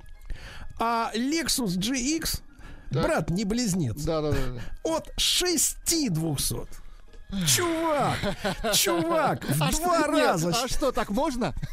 Нет, это гениально. Слушайте, в два раза, понимаете, да? То есть, если даже вот в прежние времена, я помню, ну, лет там года три назад, четыре года назад еще, э, когда мы сравнивали, там, пять лет назад, мы сравнивали с Рустам Ивановичем э, Toyota и Lexus э, в, так сказать, аналогичных моделях, да, в том же крузере 200 да, ну, там разница, в принципе, цене, цены составляла порядка миллиона. Ну, условно говоря, одна машина стоит 4, а другая 5. Ну, к примеру, да, вот что-то в этом роде, да. Но когда в два раза, чувак, в два раза. за- Да-да-да, понимаешь? Ведь это же говорит о укрепляющейся вере автомобилистов в то, что они действительно, вынимая из кармана вдвое больше, да, полу- Все получают так изменится настолько сильно, да. да, да, да. Это, это вели- великое, так сказать, великое достижение маркетологов, которые действительно сумели аудиторию э, в этом убедить. Ведь вы же понимаете, под дулом автомата никто не заставляет вас раскошеливаться, да, люди сами идут и выкладывают эти деньги, но так, чтобы разница вот между э, моделями э, одними и теми же, да, в разных, так сказать, обвесах и э, в разных каких-то оформительских, скажем так, изысках отличалась вдвое, это, это уже самое настоящее. Это искусство, согласен. Это действительно, это искусство, это сенсация, по большому счету. Вот, э, что могу сказать? Ну, в новом э, GX у нас три ряда сидений, да, вот, замечательный обзор. Э, Toyota плевать хочет на аэродинамику и Lexus э, с точки зрения размеров э, внешних зеркал, да, потому что когда европейский автопроизводитель там корячится, делают эти милипусечные зеркала и говорят, что они снижают лобовое сопротивление, ну, этому танку, в принципе, плевать на лобовое сопротивление. Главное, чтобы был прекрасный обзор для человека, который находится э, за рулем. А руль по-прежнему не греется целиком, то есть деревянная вставка остается холодной. Вот, но это все, опять же, я говорю, совершенно не имеет никакого значения, потому что в лице этого автомобиля мы имеем танк. Танк, да. И я вот э, еще раз завидуя м, успехам японцев э, и технологическим, потому что они, э, видите, и не, не не стремятся, кстати, быстро э, какие-то электротехнологии внедрять в свой автопарк, да, потому что говорят, мы, мы пока, говорят, подождем, потому что мало ли что там наверху изменится, правильно? Сейчас говорят, что всем пересаживаться, а потом скажут, что нет, а мы производство свое угробим, как это хотят сделать британцы с немцами, да? Вот этот консерватизм, в принципе, ремонтно-пригодность прежде всего этого автомобиля, да, то есть ретро-технологии при им изготовлении основных узлов и агрегатов, да, которые обладают большим ресурсом, небольшой из- изнашиваемостью и, э, самое главное, ремонтно-пригодностью даже в Конго, да, э, делают, в принципе, Toyota действительно автомобиль, автомобилем мечты, потому что, если честно, э, если вот такие снежные зимы будут повторяться вновь и вновь, то, мне кажется, людям при- придется задумываться о том, действительно, на чем ездить, потому что ездить на моноприводе уже становится, честно говоря, небезопасно. Вот опять же, я вижу это э, по а, авариям, которые происходят. А вот я еще раз пожелаю Рустам Ивановичу выздоровления. Конечно, пожелаем Вот, а новый GX 460 обязательно покажем вам на канале Большой Тест-Драйв, естественно, в самое ближайшее время. Ребята, всем хорошего дня. Еще больше подкастов «Маяка» насмотрим.